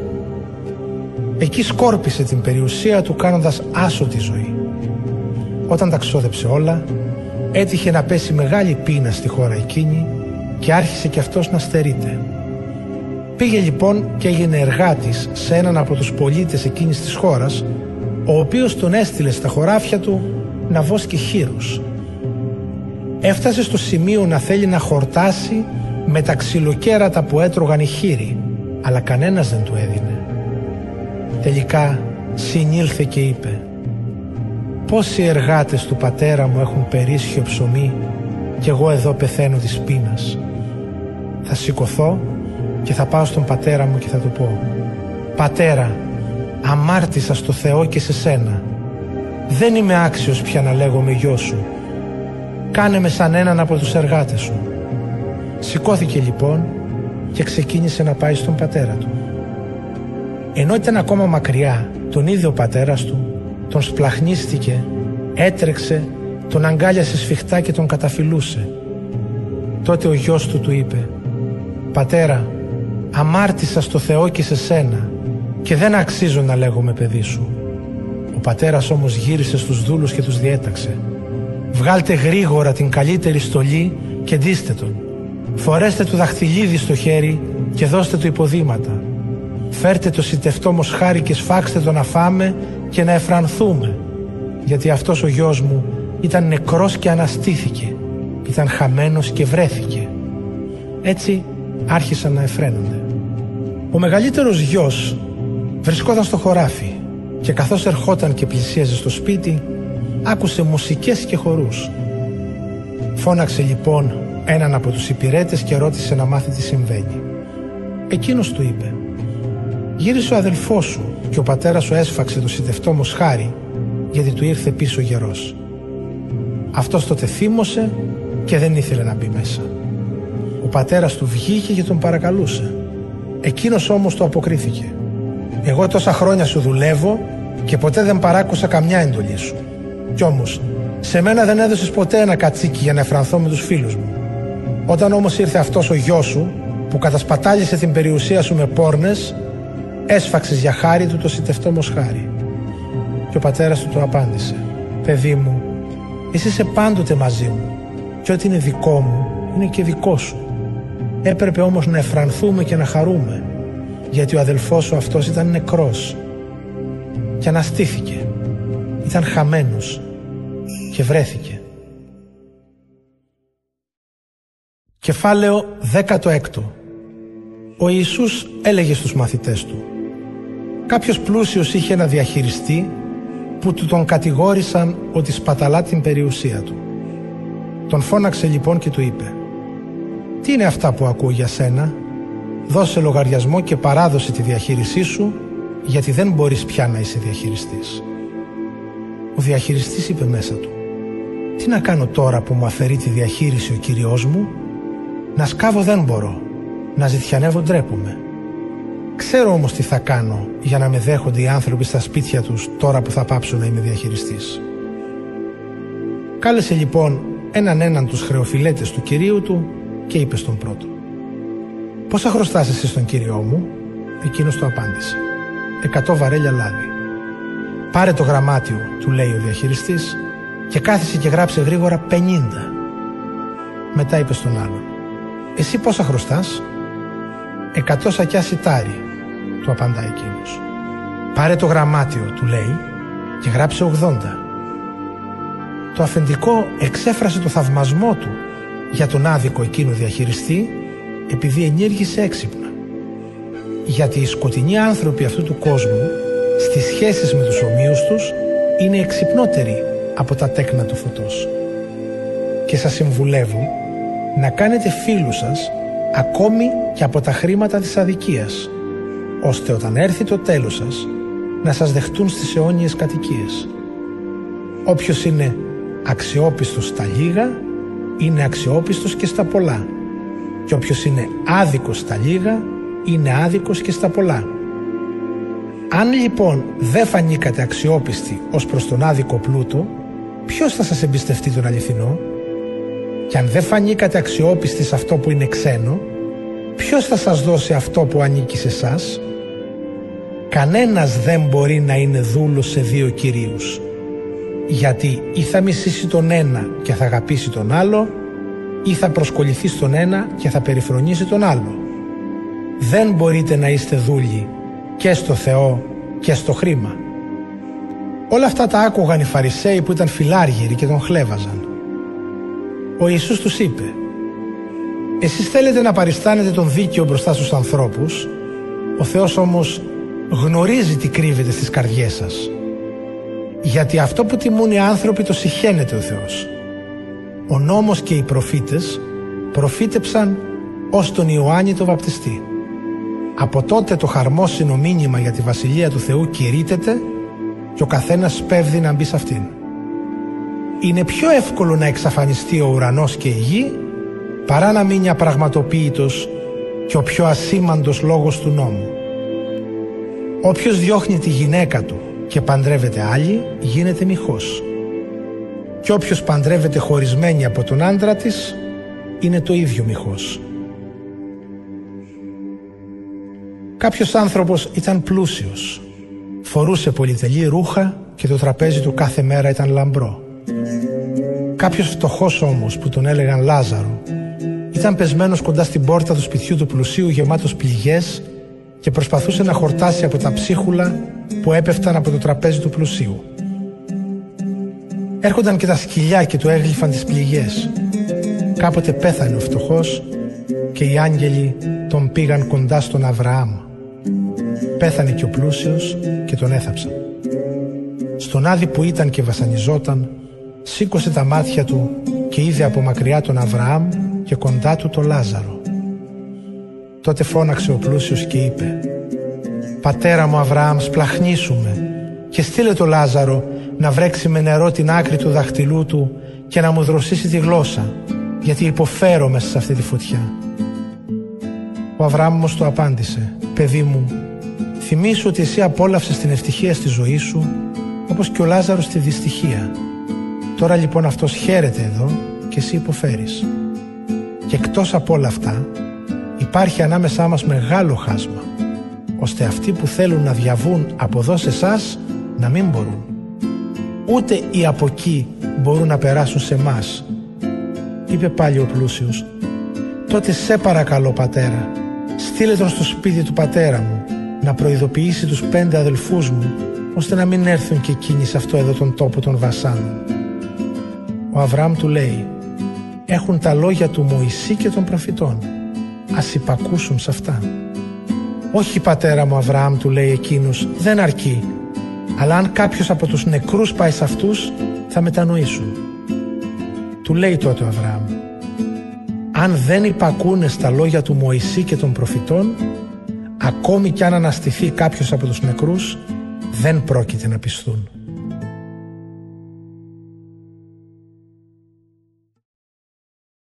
Κεφάλαιο 17 Ο Ιησούς είπε και στους μαθητές του Είναι αδύνατο να μην έρθουν τα σκάνδαλα Αλίμον όμως εκείνον που τα προκαλεί Είναι προτιμότερο για αυτόν να κρεμάσει μια μιλόπετρα στο λαιμό του και να πάει να πέσει στη θάλασσα παρά να κλονίζει την πίστη ενός από αυτούς εδώ τους μικρούς. Προσέχετε τη συμπεριφορά σας. Αν ο αδελφός σου σου κάνει κακό, επιτίμησέ τον. Και αν μετανοήσει, συγχώρεσέ τον. Αν σου κάνει κακό πολλές φορές την ημέρα και έρθει άλλες τόσες και σου πει μετανοώ, να τον συγχωρήσεις. Οι Απόστολοι είπαν στον Κύριο «Αύξησε την πίστη μας» και εκείνος τους είπε «Αν είχατε πίστη σαν κόκκο συναπιού, θα λέγατε σε αυτή τη μουριά «Ξεριζώσου και πήγαινε να φυτρώσεις στη θάλασσα» και εκείνη θα σας υπάκουε. Ποιος από εσάς όταν ο δούλος του που τον έχει για να οργώνει τα χωράφια ή να βόσκει τα πρόβατα έρθει στο σπίτι από το χωράφι θα του πει «Έλα αμέσως και κάθισε να φας» δεν θα του πει μάλλον ετοίμασε να διπνήσω, ζώσου την ποδιά και υπηρέτησέ με ώσπου να φάω και να πιω και μετά θα φας και θα πιεις κι εσύ. πρέπει μήπως να χρωστάει χάρη στο δούλο επειδή έκανε αυτό που τον διέταξε. Δεν το νομίζω. Έτσι κι εσείς. Όταν κάνετε όλα όσα σας προστάζει ο Θεός να λέτε Είμαστε ανάξιοι δούλοι. Κάναμε αυτό που οφείλαμε να κάνουμε. Πηγαίνοντας ο Ιησούς προς την Ιερουσαλήμ περνούσε ανάμεσα από τη Σαμάρια και τη Γαλιλαία. Καθώς έμπαινε σε ένα χωριό τον συνάντησαν δέκα λεπροί. Στάθηκαν λοιπόν από μακριά και του φώναζαν δυνατά «Ιησού, αφέντη, ελέησέ μας». Βλέποντάς τους εκείνους τους είπε «Πηγαίνετε να σας εξετάσουν οι ιερείς». Και καθώς πήγαιναν, καθαρίστηκαν από τη λέπρα. Ένας από αυτούς, όταν είδε ότι θεραπεύτηκε, γύρισε δοξάζοντας με δυνατή φωνή το Θεό, έπεσε με το πρόσωπο στα πόδια του Ιησού και τον ευχαριστούσε. Και αυτός ήταν Σαμαρίτης. Τότε ο Ιησούς είπε «Δεν θεραπεύτηκαν και οι δέκα. Οι άλλοι εννιά πού είναι» Κανένας τους δεν βρέθηκε να γυρίσει να δοξάσει το Θεό παρά μόνο τούτος εδώ ο αλλοεθνής και σε αυτόν είπε «Σήκω και πήγαινε στο καλό, η πίστη σου σε έσωσε».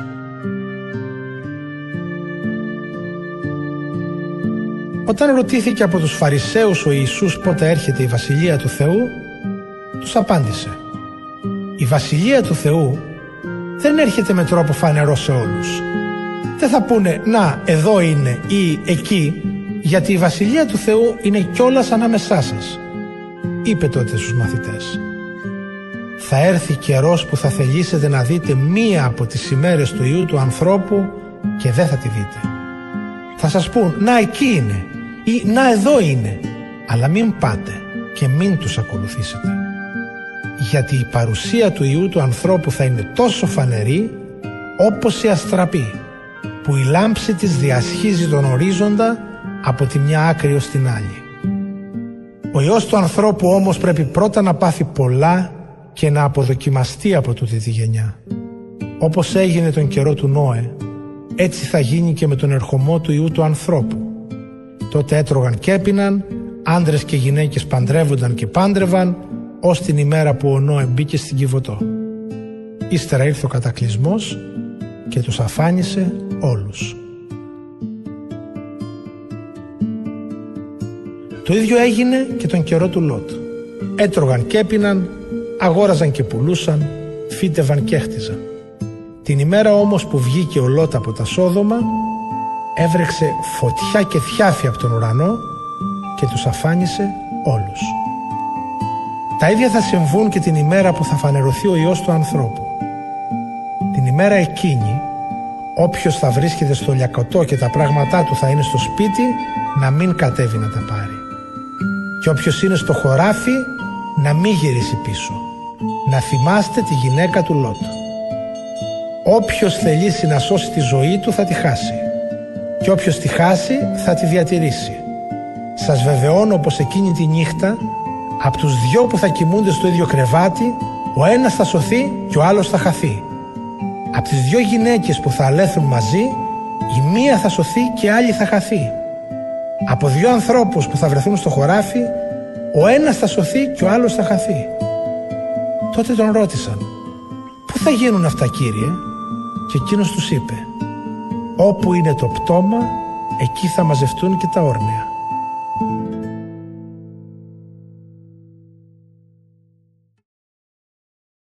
Κεφάλαιο 18 τους έλεγε και μια παραβολή για το πώς πρέπει πάντοτε να προσεύχονται και να μην αποκάμουν στην προσευχή. Σε κάποια πόλη, τους είπε, ήταν ένας δικαστής που ούτε Θεό φοβόταν ούτε άνθρωπο υπολόγιζε. Σε αυτή την πόλη κατοικούσε μια χείρα που ερχόταν στο δικαστή και του έλεγε «Προστάτευσέ με από αυτόν που με κατατρέχει». Εκείνος για πολύ καιρό αρνιόταν.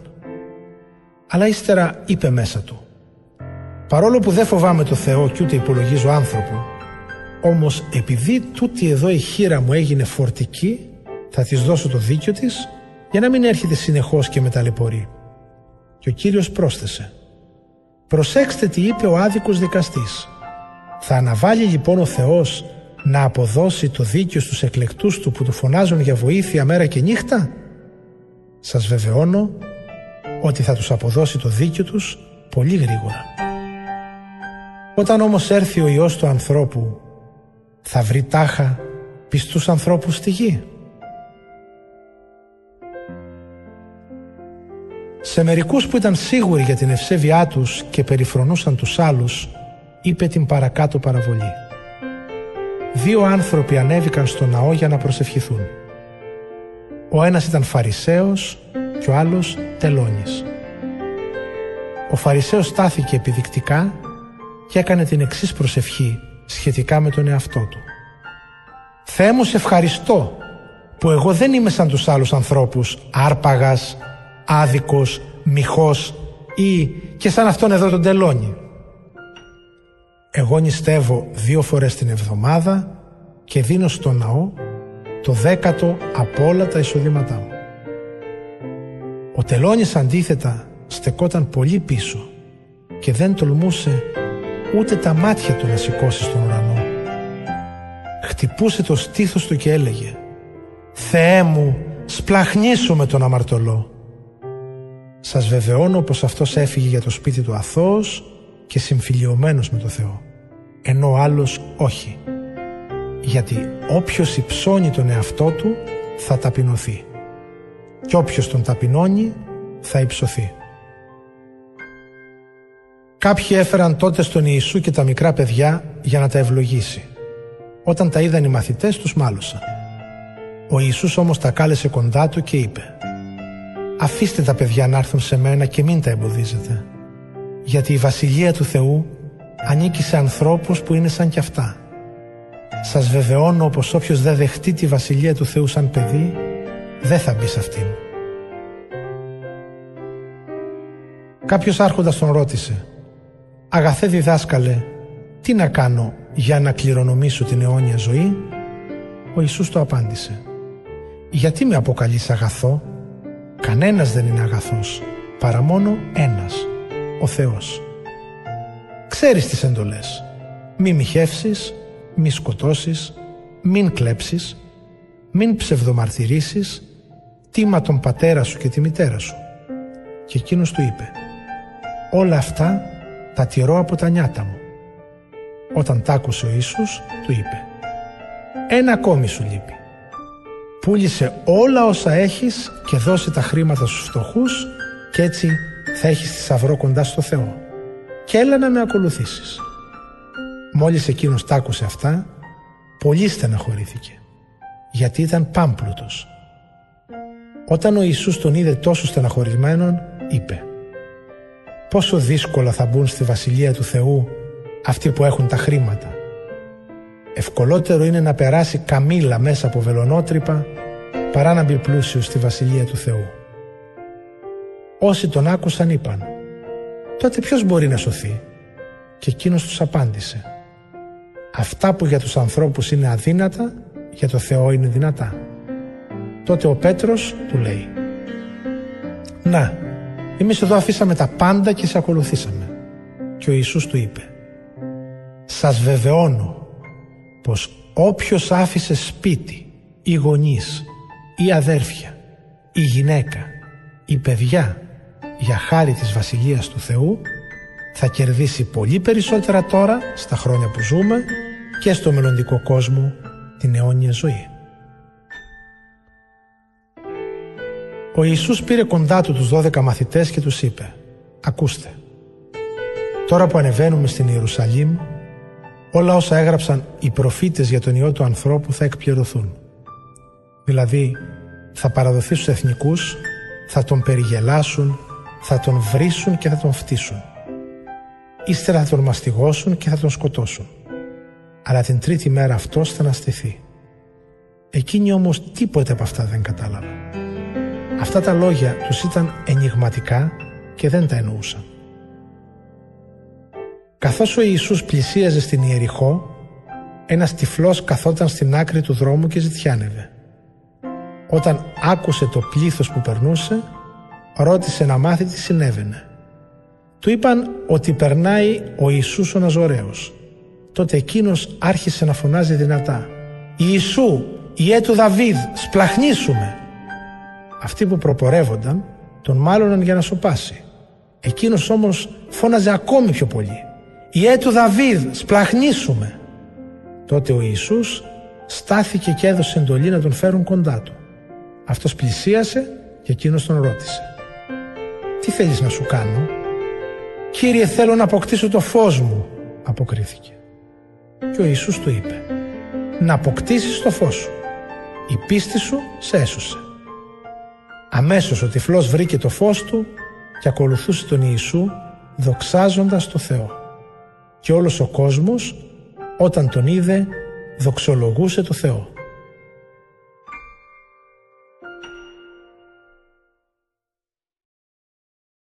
Κεφάλαιο 19 Ο Ιησούς μπήκε στην Ιεριχώ και περνούσε μέσα από την πόλη. Εκεί υπήρχε κάποιος που το όνομά του ήταν Ζακχαίος. Ήταν αρχιτελώνης και πλούσιος. Αυτός προσπαθούσε να δει ποιος είναι ο Ιησούς. Δεν μπορούσε όμως εξαιτίας του πλήθους και γιατί ήταν μικρός όμως. Έτρεξε λοιπόν μπροστά πριν από το πλήθος και ανέβηκε σε μια σικομουριά για να τον δει, γιατί θα περνούσε από εκεί. Όταν έφτασε ο Ιησούς στο σημείο εκείνο, κοίταξε προς τα πάνω, τον είδε και του είπε «Ζακχέ, κατέβα γρήγορα, γιατί σήμερα πρέπει να μείνω στο σπίτι σου».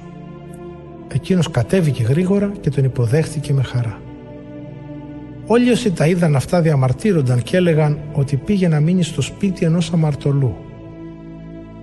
Τότε σηκώθηκε ο Ζακχαίος και είπε στον Κύριο «Κύριε, υπόσχομαι να δώσω τα μισά από τα υπάρχοντά μου στους φτωχούς και να ανταποδώσω στο τετραπλάσιο όσα έχω πάρει με απάτη».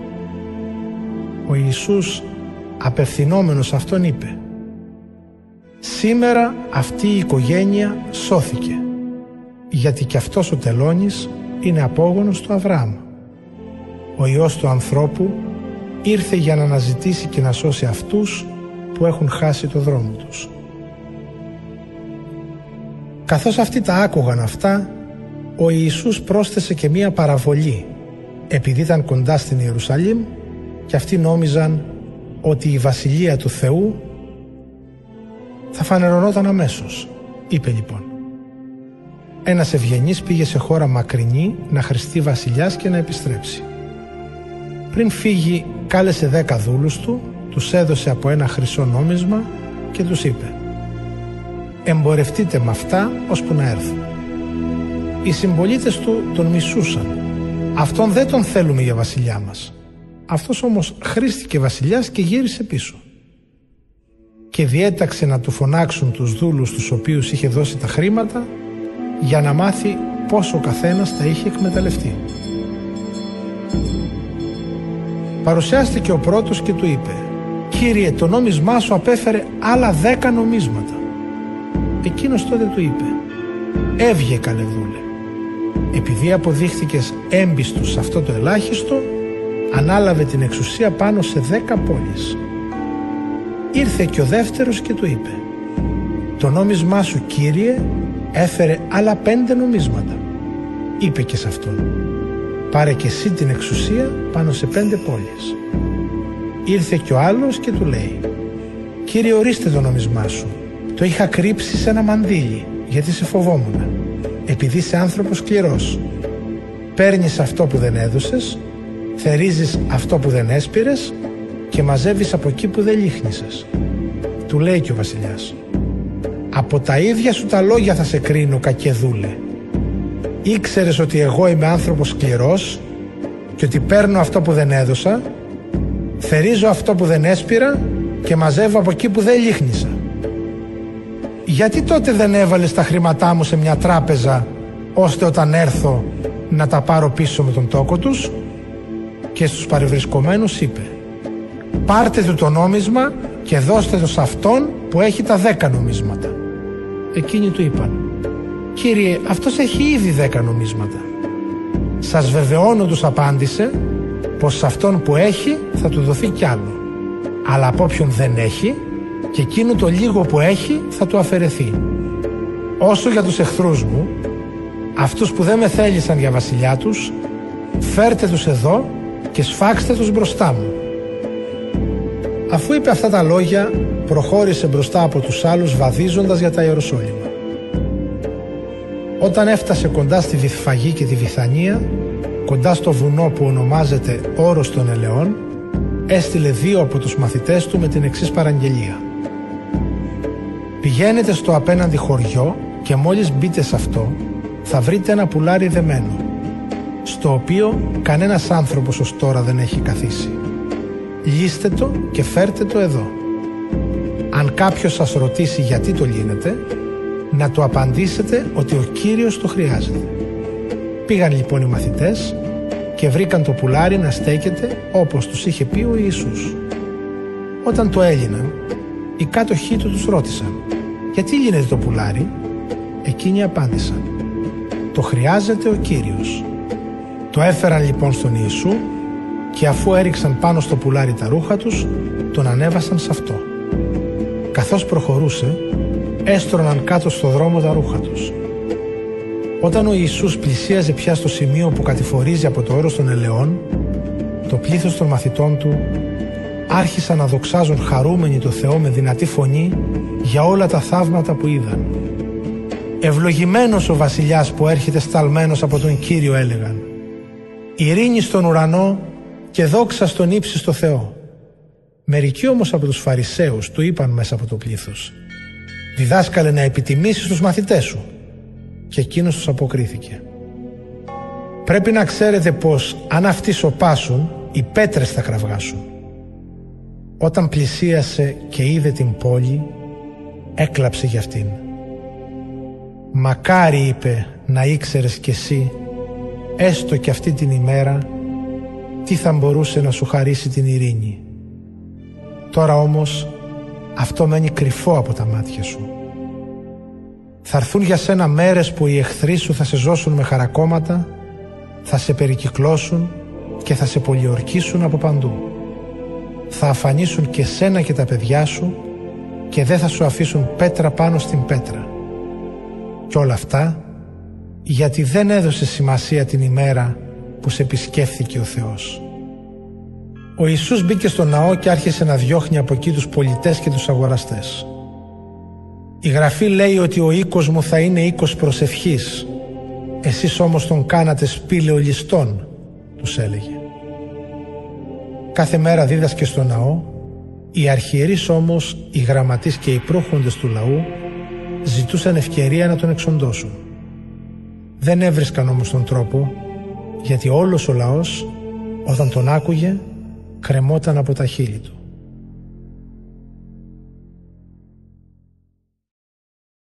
Κεφάλαιο 20 Μια μέρα που ο Ιησούς δίδασκε το λαό στο ναό και τους μιλούσε για το χαρμόσυνο άγγελμα, πήγαν ξαφνικά οι αρχιερείς και οι γραμματείς μαζί με τους πρεσβυτέρους και του είπαν «Πες μας με ποια εξουσία τα κάνεις αυτά; Ή ποιος είναι αυτός που σου έδωσε αυτή την εξουσία» Τους αποκρίθηκε «Θα κάνω κι εγώ σε εσάς μια ερώτηση.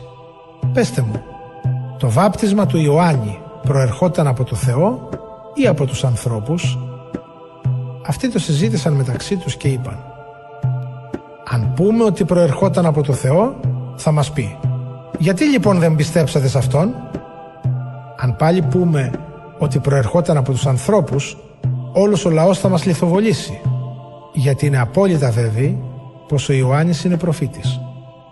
Γι' αυτό η απάντησή τους ήταν ότι δεν ξέρουν από πού προέρχεται. Και ο Ιησούς τους είπε «Ούτε κι εγώ σας λέω με ποια εξουσία τα κάνω αυτά». Ο Ιησούς άρχισε να διηγείται στο λαό την ακόλουθη παραβολή. Κάποιος άνθρωπος φύτεψε ένα μπέλι, τον νίκησε σε γεωργούς και έφυγε σε άλλον τόπο για πολλά χρόνια. Όταν ήρθε ο καιρός, έστειλε στους γεωργούς ένα δούλο για να του δώσουν το μερίδιο από τον καρπό του αμπελιού. Οι γεωργοί όμως τον έδιραν και τον έστειλαν πίσω με άδεια χέρια. Ύστερα τους έστειλε κι άλλον δούλο, αλλά εκείνοι τον έδιραν κι αυτόν και τον κακοποίησαν και τον έστειλαν πίσω με άδεια χέρια. Ύστερα έστειλε και τρίτον, αλλά κι αυτόν τον τραυμάτισαν και τον έδιωξαν. Τότε ο ιδιοκτήτης του αμπελιού είπε «Τι να κάνω, Θα στείλω τον αγαπημένο μου γιο. Ίσως όταν τον δουν να τον σεβαστούν. Όταν τον είδαν οι Γεωργοί, είπαν μεταξύ τους «Αυτός είναι ο κληρονόμος. Ας τον σκοτώσουμε για να γίνει δική μας η κληρονομιά». Και αφού τον έβγαλαν έξω από το αμπέλι, τον σκότωσαν. Τι θα τους κάνει λοιπόν αυτούς ο ιδιοκτήτης του αμπελιού; Θα έρθει και θα εξολοθρέψει αυτούς τους γεωργούς και θα δώσει το αμπέλι σε άλλους.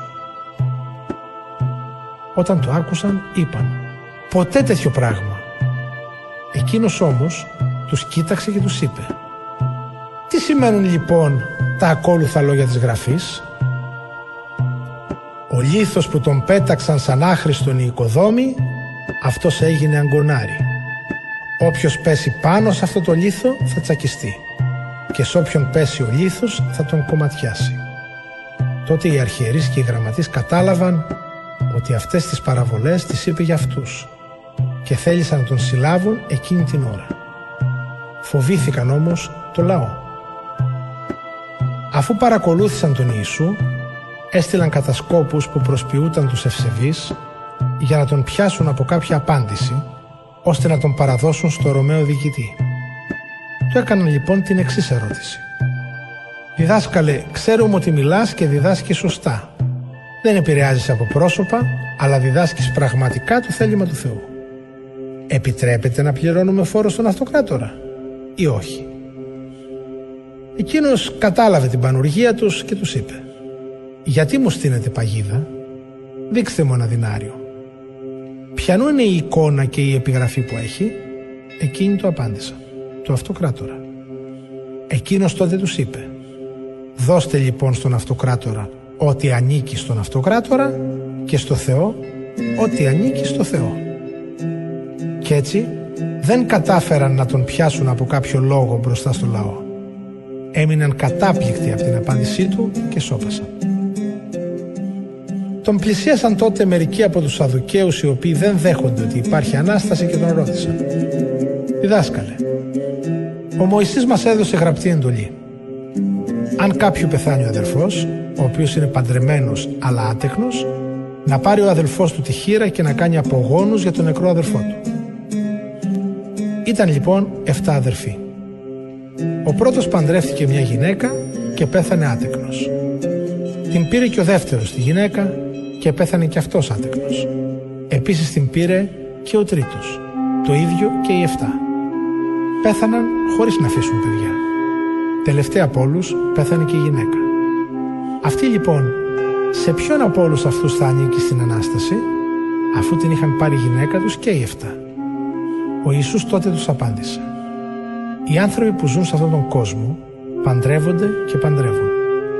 Όσοι όμως αξιοθούν να αναστηθούν από τους νεκρούς και να ζήσουν στον καινούριο κόσμο, αυτοί ούτε θα νυμφεύονται ούτε θα παντρεύονται. Και αυτό γιατί δεν θα υπάρχει για αυτούς θάνατος. Σαν αναστημένοι άνθρωποι που θα είναι, θα είναι ίσοι με τους αγγέλους και παιδιά του Θεού.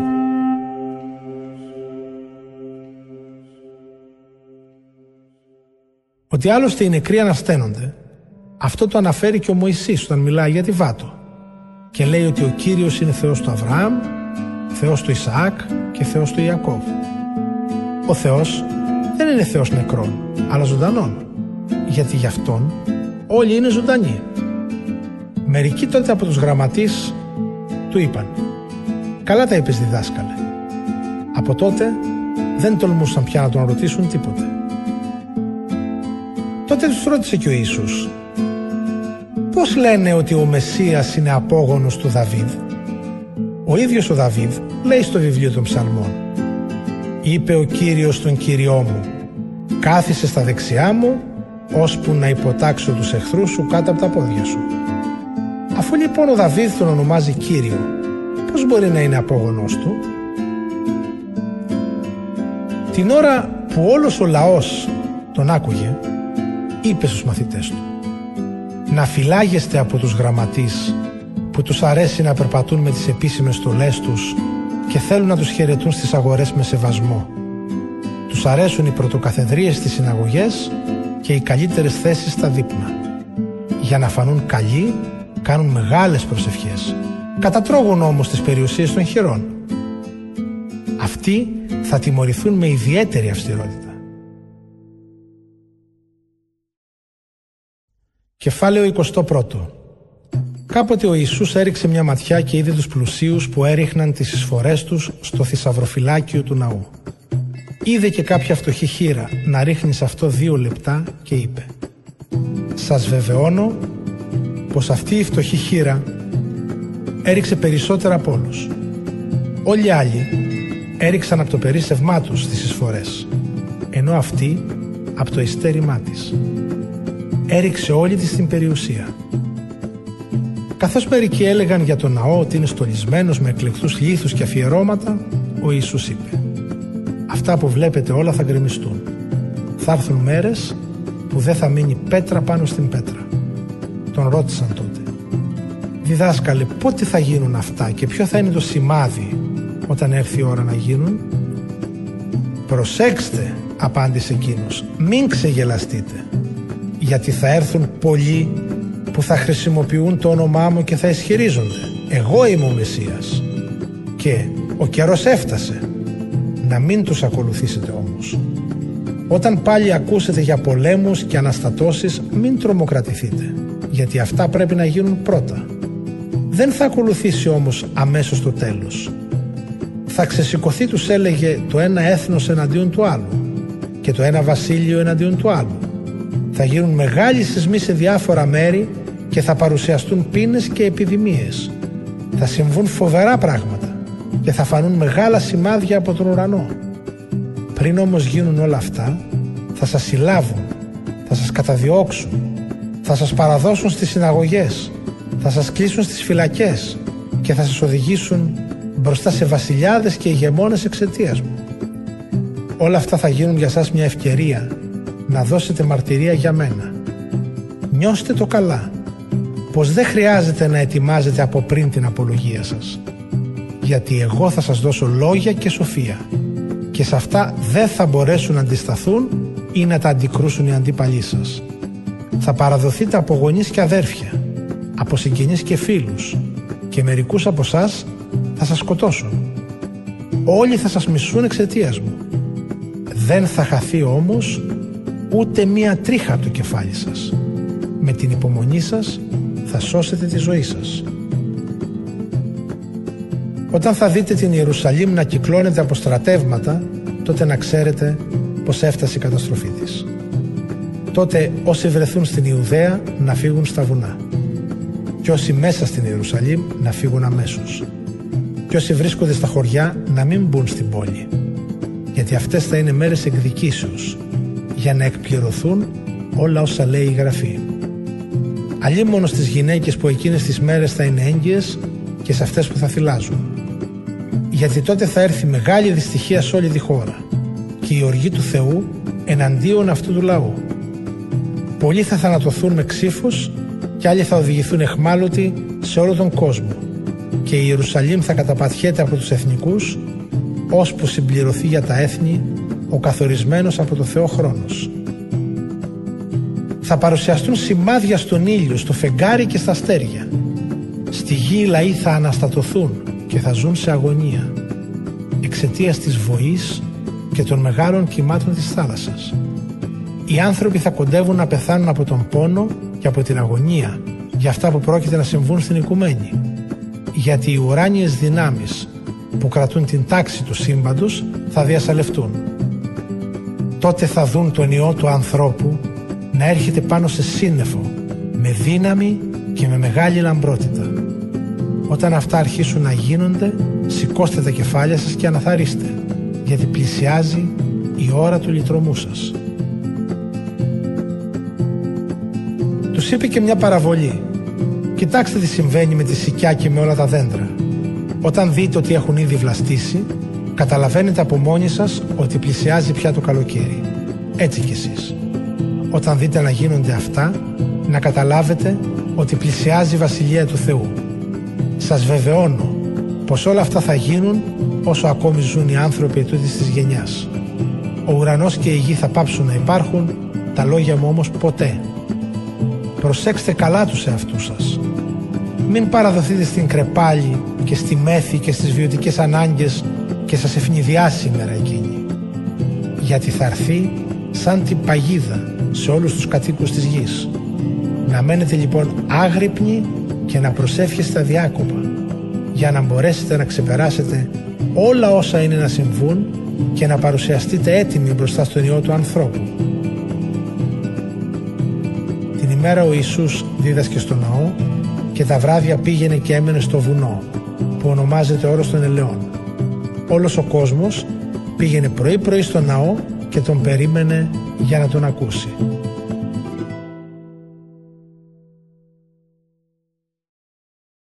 Κεφάλαιο 22 Πλησίαζε η γιορτή των Αζήμων που ονομάζεται Πάσχα.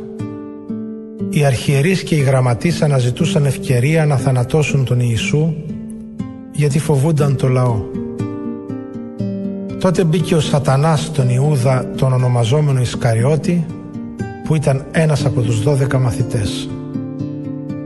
Αυτός πήγε στους αρχιερείς, στους γραμματείς και στους στρατηγούς του ναού και συζήτησε μαζί τους με ποιο τρόπο θα τους παρέδιδε τον Ιησού.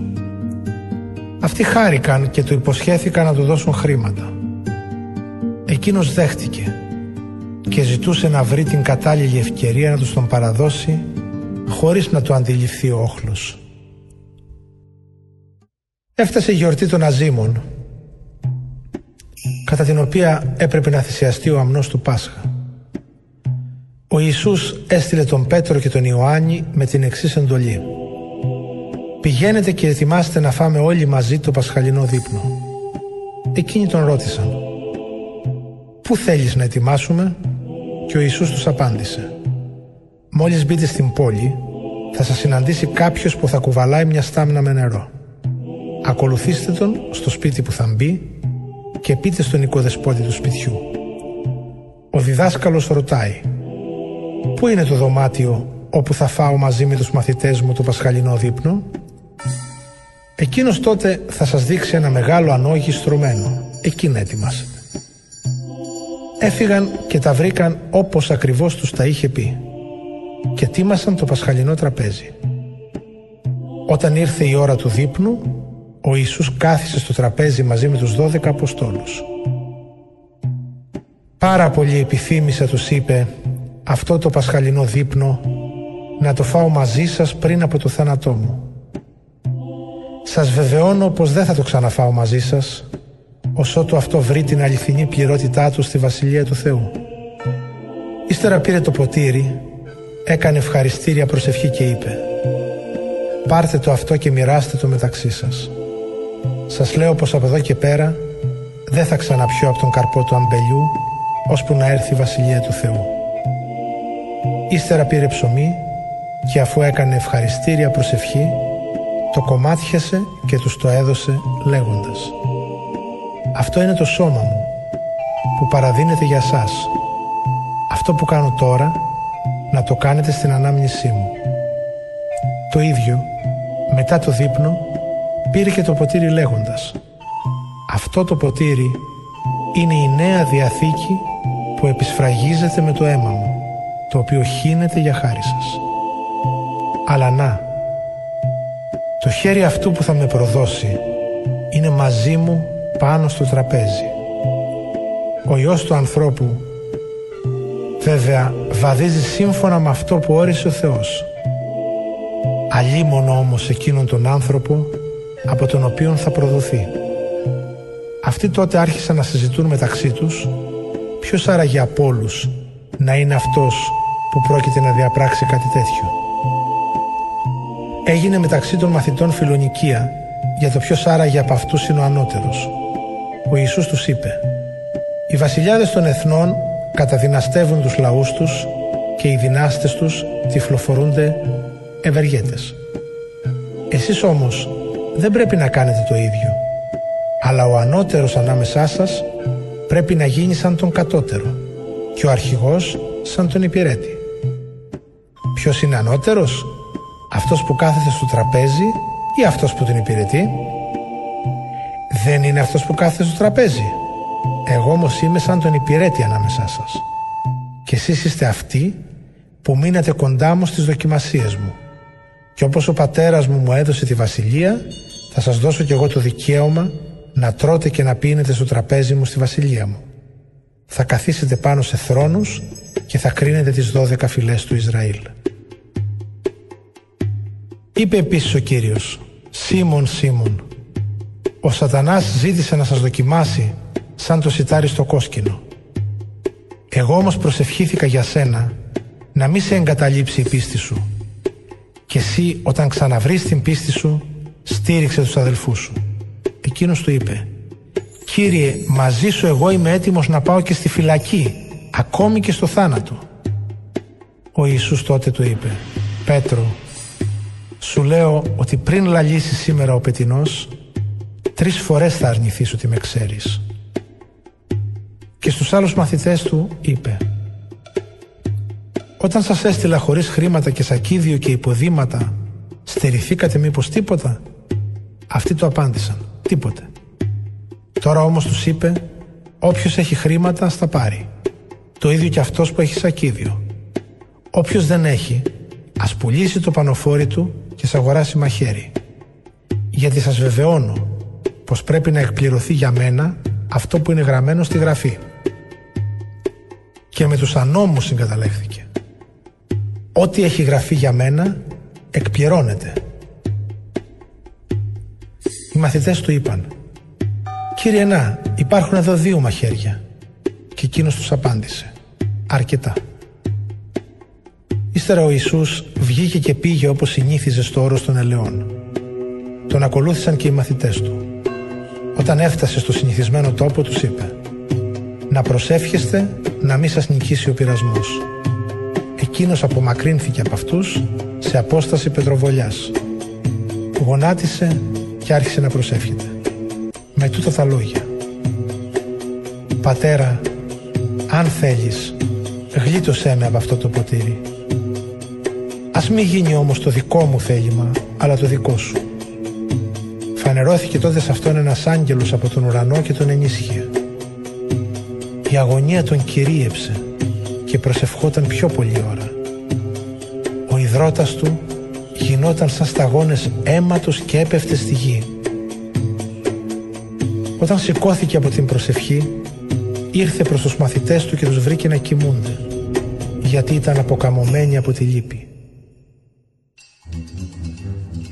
«Γιατί κοιμάστε» τους είπε. «Σηκωθείτε και προσεύχεστε, για να μην σας νικήσει ο πειρασμός».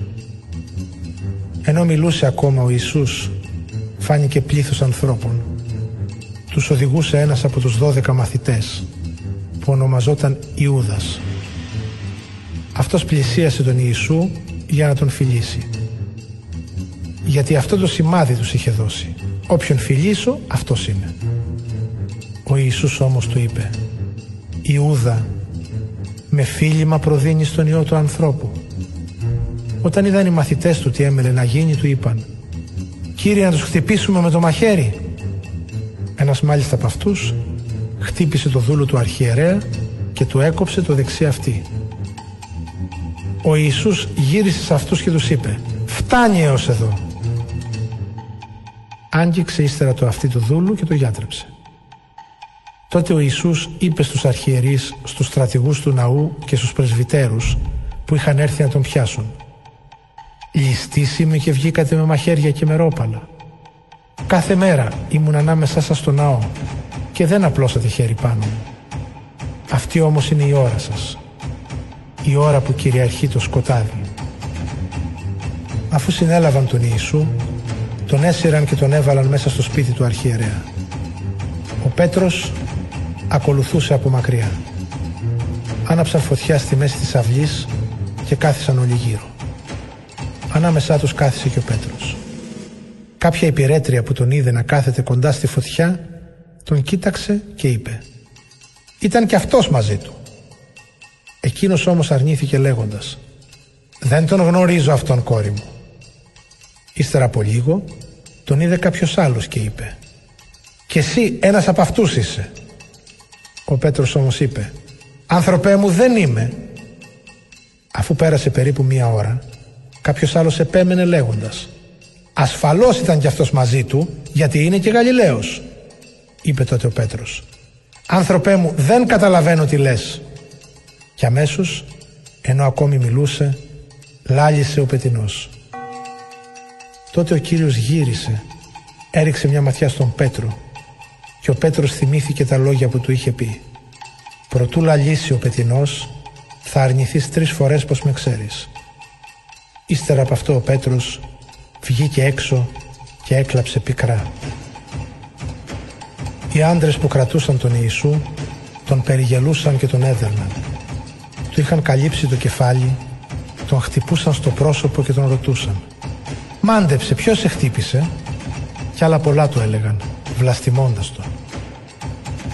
Όταν ξημέρωσε, συγκεντρώθηκαν οι πρεσβύτεροι του λαού, οι αρχιερείς και οι γραμματείς και τον έσυραν στο συνεδριό τους. Εκεί τον ρωτούσαν. «Πες μας, εσύ είσαι ο Χριστός» Εκείνος τους απάντησε «Αν σας το πω δεν θα με πιστέψετε και αν σας ρωτήσω δεν θα μου απαντήσετε ούτε θα με ελευθερώσετε. Από τώρα όμως ο Υιός του ανθρώπου θα κάθεται στα δεξιά του παντοδύναμου Θεού.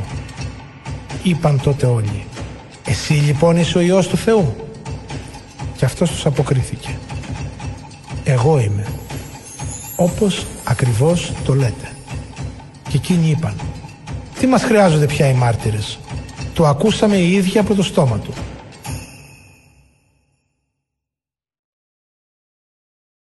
Κεφάλαιο 23 Τότε όλα τα μέλη του συνεδρίου σηκώθηκαν και έσαιραν τον Ιησούς στον Πιλάτο.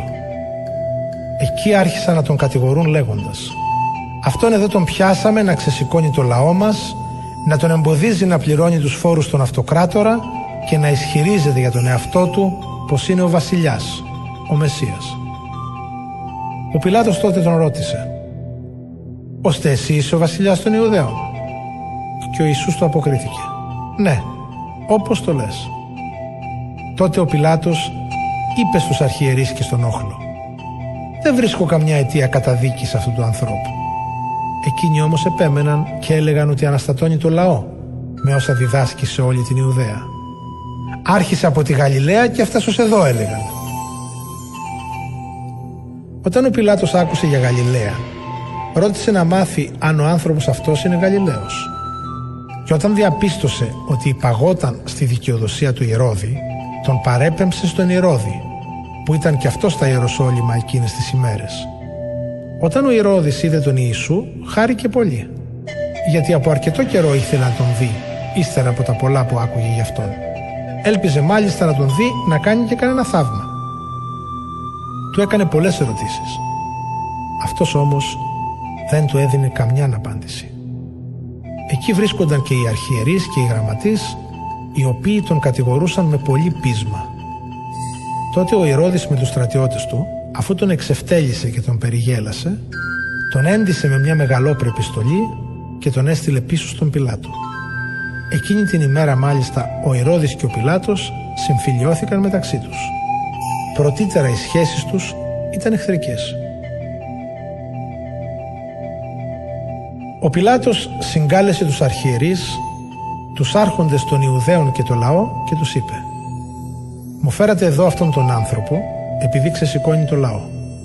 Είδατε, τον ανέκριναν μπροστά σας και δεν τον βρήκα ένοχο για τίποτα από όσα τον κατηγορείτε. Ούτε όμως και ο Ηρώδης στον οποίο σας παρέπεμψα είναι φανερό ότι δεν έκανε τίποτα που να αξίζει την καταδίκη του σε θάνατο. Γι' αυτό λοιπόν θα τον βασανίσω και θα τον απολύσω. Αυτό το είπε γιατί ένα έθιμο υποχρέωνε τον Πιλάτο κατά τη γιορτή να ελευθερώνει ένα φυλακισμένο για χάρη τους. Όλο μαζί όμως το πλήθος κράβγαζε και έλεγε «Θανάτωσέ τον αυτόν και ελευθέρωσέ μας το Βαραβά». Ο Βαραβάς είχε ρηχθεί στη φυλακή για κάποια εξέγερση που είχε γίνει στην πόλη και για φόνο. Ο Πιλάτος λοιπόν, επειδή ήθελε να ελευθερώσει τον Ιησού, τους μίλησε ξανά. Αυτοί όμως φώναζαν και έλεγαν «Σταύρωσέ τον! Σταύρωσέ τον!» Ο Πιλάτος τους είπε για τρίτη φορά «Τι κακό έκανε ο άνθρωπος! Δεν του βρήκα τίποτα που να επισύρει τη θανατική καταδίκη. Θα τον βασανίσω λοιπόν και θα τον ελευθερώσω. Εκείνοι όμως επέμεναν με δυνατές φωνές ζητώντας να σταυρωθεί ο Ιησούς. Οι Οι φωνές οι δικές τους και των αρχιερέων υπερίσχυαν και έτσι ο Πιλάτος αποφάσισε να κάνει δεκτό το αίτημά τους. Τους ελευθέρωσε αυτόν που ζητούσαν, το Βαραβά, που ήταν φυλακισμένος για εξέγερση και φόνο και τον Ιησού τους τον παρέδωσε να τον κάνουν ό,τι ήθελαν. Καθώς πήγαιναν να τον σταυρώσουν, έπιασαν κάποιον Σίμωνα Κυριναίο που γύριζε από το χωράφι του και του φόρτωσαν το σταυρό να τον μεταφέρει πίσω από τον Ιησού. Τον ακολουθούσε πολλοί κόσμος και πολλές γυναίκες που τον θρυνούσαν χτυπώντας τα στήθη τους. Ο Ιησούς γύρισε σε αυτές και τους είπε «Γυναίκες της Ιερουσαλήμ, μην κλαίτε για μένα. Κλάψτε μάλλον για τον εαυτό σας και για τα παιδιά σας. Γιατί έρχονται μέρες που θα λένε «Καλότυχες οι άτεκνες, όσες δεν γέννησαν και όσες δεν θύλασαν παιδιά». Τότε θα αρχίσουν να λένε στα βουνά «Πέστε πάνω μας» και στους λόφους «Σκεπάστε μας». Γιατί αν αυτά γίνονται στα χλωρά, τι θα γίνει στα ξερά; Μαζί με τον Ιησού πήγαιναν να σταυρώσουν κι άλλους δύο κακούργους. Όταν έφτασαν στο μέρος που ονομαζόταν Κρανίο, σταύρωσαν εκεί τον Ιησού και τους κακούργους. Τον ένα στα δεξιά του και τον άλλον στα αριστερά. Ο Ιησούς έλεγε «Πατέρα, συγχώρησέ τους, δεν ξέρουν τι κάνουν». Εκείνοι μοιράστηκαν τα ρούχα του ρίχνοντας κλήρο. Ο λαός στεκόταν και έβλεπε. Μαζί με αυτούς και οι άρχοντες κορόιδευαν και έλεγαν «Τους άλλους τους έσωσε. Ας σώσει τώρα και τον εαυτό του αν αυτός είναι ο Μεσσίας ο εκλεκτός του Θεού». Τον χλέβαζαν και οι στρατιώτες. Έρχονταν κοντά του, του έδιναν ξύδι και του έλεγαν «Αν εσύ είσαι ο βασιλιάς των Ιουδαίων, σώσε τον εαυτό σου». Υπήρχε μάλιστα και μια επιγραφή από πάνω του, γραμμένη στα ελληνικά, στα εβραϊκά και στα ρωμαϊκά. Αυτός είναι ο βασιλιάς των Ιουδαίων. Ένας από τους κακούργους που ήταν κρεμασμένος στο σταυρό τον βλασφημούσε και του έλεγε «Εάν εσύ είσαι ο Μεσσίας, σώσε τον εαυτό σου και εμάς». Ο άλλος στράφηκε σε αυτόν, τον επιτίμησε και του είπε «Ούτε το Θεό δεν φοβάσαι εσύ». Δεν είσαι όπως και εκείνος καταδικασμένος. Εμείς βέβαια δίκαια, γιατί τιμωρούμαστε για αυτά που κάναμε. Όμως αυτός δεν έκανε κανένα κακό. Και στον Ιησού έλεγε «Θυμήσου με Κύριε όταν έρθεις στη βασιλεία σου». Ο Ιησούς του απάντησε «Σε βεβαιώνω πως σήμερα κιόλας θα είσαι μαζί μου στον παράδεισο». Ήταν περίπου 12 η ώρα το μεσημέρι και έπεσε σκοτάδι σε όλη τη γύρω στις 3 το απόγευμα γιατί ο ήλιος χάθηκε. Το καταπέτασμα του ναού σκίστηκε στη μέση. Τότε ο Ιησούς κράβγασε με δυνατή φωνή και είπε «Πατέρα, στα χέρια σου παραδίνω το πνεύμα μου». Μόλις το είπε αυτό, ξεψύχησε. Όταν ο Ρωμαίος αξιωματικός είδε αυτό που έγινε δόξα στο Θεό, πραγματικά είπε «Αυτός ο άνθρωπος ήταν αθώος». Και όλοι όσοι είχαν μαζευτεί εκεί για να δουν το θέαμα, μόλις είδαν αυτά που έγιναν, έφευγαν χτυπώντας μετανιωμένοι τα στήθη τους. Όλοι οι γνωστοί του Ιησού στέκονταν μακριά. Μαζί τους τα παρακολουθούσαν αυτά και γυναίκες που τον είχαν ακολουθήσει από τη Γαλιλαία. Υπήρχε κάποιος που τον έλεγαν Ιωσήφ, μέλος του συνεδρίου και άνθρωπος καλοκάγαθος και δίκαιος.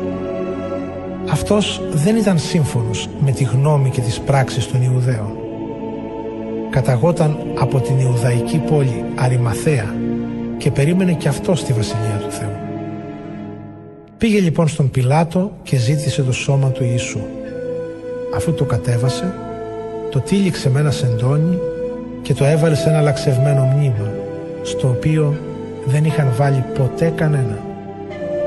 Ήταν η μέρα Παρασκευή και πλησίαζε το Σάββατο παρακολουθούσαν και οι γυναίκες που είχαν έρθει μαζί με τον Ιησού από τη Γαλιλαία, οι οποίες είδαν το μνήμα και ότι σε αυτό τοποθετήθηκε το σώμα του Ιησού. Γύρισαν λοιπόν πίσω και ετοίμασαν αρώματα και μοίρα. την ημέρα του Σαββάτου δεν έκαναν καμιά ενέργεια, όπως προστάζει ο νόμος.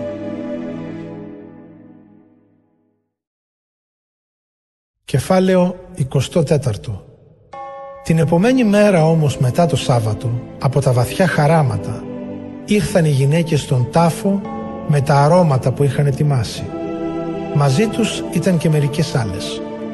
Βρήκαν τότε την πέτρα κυλισμένη από το μνήμα και όταν μπήκαν σε αυτό δεν βρήκαν το σώμα του Κυρίου Ιησού. Καθώς απορούσαν γι' αυτό, φάνηκαν μπροστά τους δυο άντρες με αστραφτερές στολές. Και ενώ αυτές κατατρομαγμένες είχαν σκυμμένο το πρόσωπό τους στη γη, τις ρώτησαν. «Τι ζητάτε τον ζωντανό ανάμεσα στους νεκρούς» «Δεν είναι εδώ, αναστήθηκε».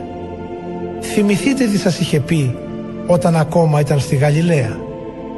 Σας είπε ότι ο Υιός του ανθρώπου πρέπει να παραδοθεί στα χέρια των εχθρών του Θεού, να σταυρωθεί και την τρίτη μέρα να αναστηθεί. Θυμήθηκαν τότε τα λόγια του. Επέστρεψαν λοιπόν από το μνήμα και τα ανάγγειλαν όλα αυτά στους 11 μαθητές και σε όλους τους άλλους. Αυτές που τα έλεγαν αυτά στους Αποστόλους ήταν η Μαρία η Μαγδαληνή, η Ιωάννα, η Μαρία η μητέρα του Ιακώβου και οι υπόλοιπες που ήταν μαζί τους. Τα λόγια αυτά τους φάνηκαν φλιαρίες και δεν τις πίστευαν. Ο Πέτρος όμως σηκώθηκε και έτρεξε στο μνήμα. Όταν έσκυψε είδε μέσα μόνο τα σάβανα και γύρισε σπίτι του γεμάτος απορία για αυτό που είχε γίνει. Την ίδια μέρα δύο από τους μαθητές του Ιησού πήγαιναν σε ένα χωριό που απέχει 60 στάδια από την Ιερουσαλήμ και λέγεται Εμαούς. Αυτοί μιλούσαν μεταξύ τους για όλα όσα είχαν συμβεί. Καθώς μιλούσαν και συζητούσαν, τους πλησίασε ο ίδιος ο Ιησούς και βάδιζε μαζί τους. Τα μάτια τους όμως εμποδίζονταν έτσι που να μην τον αναγνωρίζουν. Ο Ιησούς τους ρώτησε «Για ποιο ζήτημα μιλάτε μεταξύ σας τόσο έντονα έτσι που περπατάτε σκυθροπή» Ο ένας που ονομαζόταν Κλεόπας το αποκρίθηκε.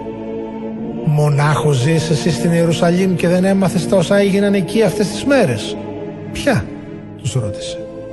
Αυτά του λένε με τον Ιησού από την Ναζαρέτ που ήταν προφήτης δυνατός σε έργα και σε λόγια ενώπιον του Θεού και ολόκληρου του λαού πως τον παρέδωσαν οι αρχιερείς και οι αρχοντές μας να καταδικαστεί σε θάνατο και τον σταύρωσαν. Εμείς ελπίζαμε ότι αυτός είναι εκείνος που έμελε να ελευθερώσει το λαό Ισραήλ. Αντίθετα, είναι η τρίτη μέρα σήμερα από τότε που έγιναν αυτά και δεν έχει συμβεί τίποτα. Επιπλέον, μας αναστάτωσαν και μερικές γυναίκες από τον κύκλο μας. Πήγαν πρωί-πρωί στον τάφο και δεν βρήκαν το σώμα του. Ήρθαν λοιπόν και μας έλεγαν ότι είδαν οπτασία αγγέλων οι οποίοι τους είπαν ότι αυτός ζει. Τότε μερικοί από τους δικούς μας πήγαν στο μνήμα και διαπίστωσαν τα ίδια που έλεγαν οι γυναίκες, αυτόν όμως δεν τον είδαν. Τότε ο Ιησούς τους είπε «Ανόητοι που η καρδιά σας αργεί να πιστέψει όλα όσα είπαν οι προφήτες. Αυτά δεν έπρεπε να πάθει ο Μεσσίας και να δοξαστεί» και αρχίζοντας από τα βιβλία του Μωυσή και όλων των προφητών τους εξήγησε όσα αναφέρονταν στις γραφές για τον εαυτό του. Όταν πλησίασαν στο χωριό που πήγαιναν, αυτός προσποιήθηκε πως πηγαίνει πιο μακριά. Εκείνοι όμως τον πίεζαν και του έλεγαν «Μείνε μαζί μας γιατί πλησιάζει το βράδυ και η μέρα ήδη τελειώνει». Μπήκε λοιπόν στο χωριό για να μείνει μαζί τους. Την ώρα που κάθισε μαζί τους για φαγητό, πήρε το ψωμί, το ευλόγησε και αφού το έκοψε σε κομμάτια τους έδωσε. Τότε ανοίχτηκαν τα μάτια τους και κατάλαβαν ποιος είναι.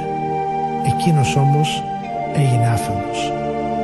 Είπαν τότε μεταξύ τους «Δεν φλεγόταν η καρδιά μας μέσα μας καθώς μας μιλούσε στο δρόμο και μας ερμήνευε τις γραφές». Την ίδια ώρα σηκώθηκαν και γύρισαν στην Ιερουσαλήμ. Εκεί βρήκαν συγκεντρωμένους τους 11 μαθητές και όσους ήταν μαζί τους που έλεγαν ότι πραγματικά αναστήθηκε ο Κύριος και φανερώθηκε στο Σίμωνα. Τους εξήγησαν λοιπόν και αυτοί τα όσα τους είχαν συμβεί στο δρόμο και πως τον αναγνώρισαν όταν τεμάχιζε το ψωμί. Ενώ μιλούσαν γι' αυτά, στάθηκε ανάμεσά τους ο Ιησούς και τους λέει «Ειρήνη σε σας». Αυτοί από την ταραχή και το φόβο τους νόμιζαν ότι έβλεπαν φάντασμα. Εκείνος τους είπε «Γιατί είστε τρομαγμένοι και γιατί γεννιούνται στην καρδιά σας αμφιβολίες; Κοιτάξτε τα χέρια μου και τα πόδια μου για να βεβαιωθείτε ότι είμαι εγώ ο ίδιος. Ψηλαφίστε με και δείτε. Ένα φάντασμα δεν έχει σάρκα και οστά όπως βλέπετε εμένα να έχω. Και λέγοντας αυτά, τους έδειξε τα χέρια και τα πόδια του. Αυτοί από τη χαρά και την έκπληξή τους δεν πίστευαν στα μάτια τους. Τους ρώτησε τότε ο Ιησούς «Έχετε τίποτα φαγόσιμο» Του έδωσαν τότε ένα κομμάτι ψητό ψάρι και ένα κομμάτι κερίθρα με μέλι.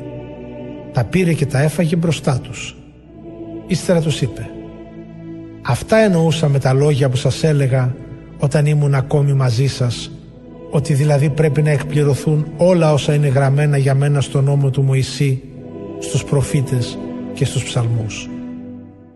Τότε τους φώτισε το νου για να καταλαβαίνουν τις γραφές και τους είπε οι γραφές λένε ότι έτσι έπρεπε να γίνει και έτσι έπρεπε να πάθει ο Μεσσίας να αναστηθεί από τους νεκρούς την τρίτη μέρα και να κηρυχθεί στο όνομά του μετάνοια και άφεση αμαρτιών σε όλα τα έθνη αρχίζοντας από την Ιερουσαλήμ. Εσείς είστε μάρτυρες όλων αυτών και εγώ θα σας στείλω αυτό που σας υποσχέθηκε ο πατέρας μου. Εσείς καθίστε στην Ιερουσαλήμ ως ότου ο Θεός σας οπλίσει με τη δύναμή Του. Κατόπιν τους οδήγησε έξω από την πόλη ως τη Βιθανία, σήκωσε τα χέρια του και τους ευλόγησε. Καθώς τους ευλογούσε, άρχισε να απομακρύνεται από αυτούς και να ανεβαίνει στον ουρανό. Αυτοί τότε τον προσκύνησαν και γύρισαν στην Ιερουσαλήμ με μεγάλη χαρά και έμεναν συνεχώς στον ναό υμνολογώντας και δοξολογώντας τον Θεό.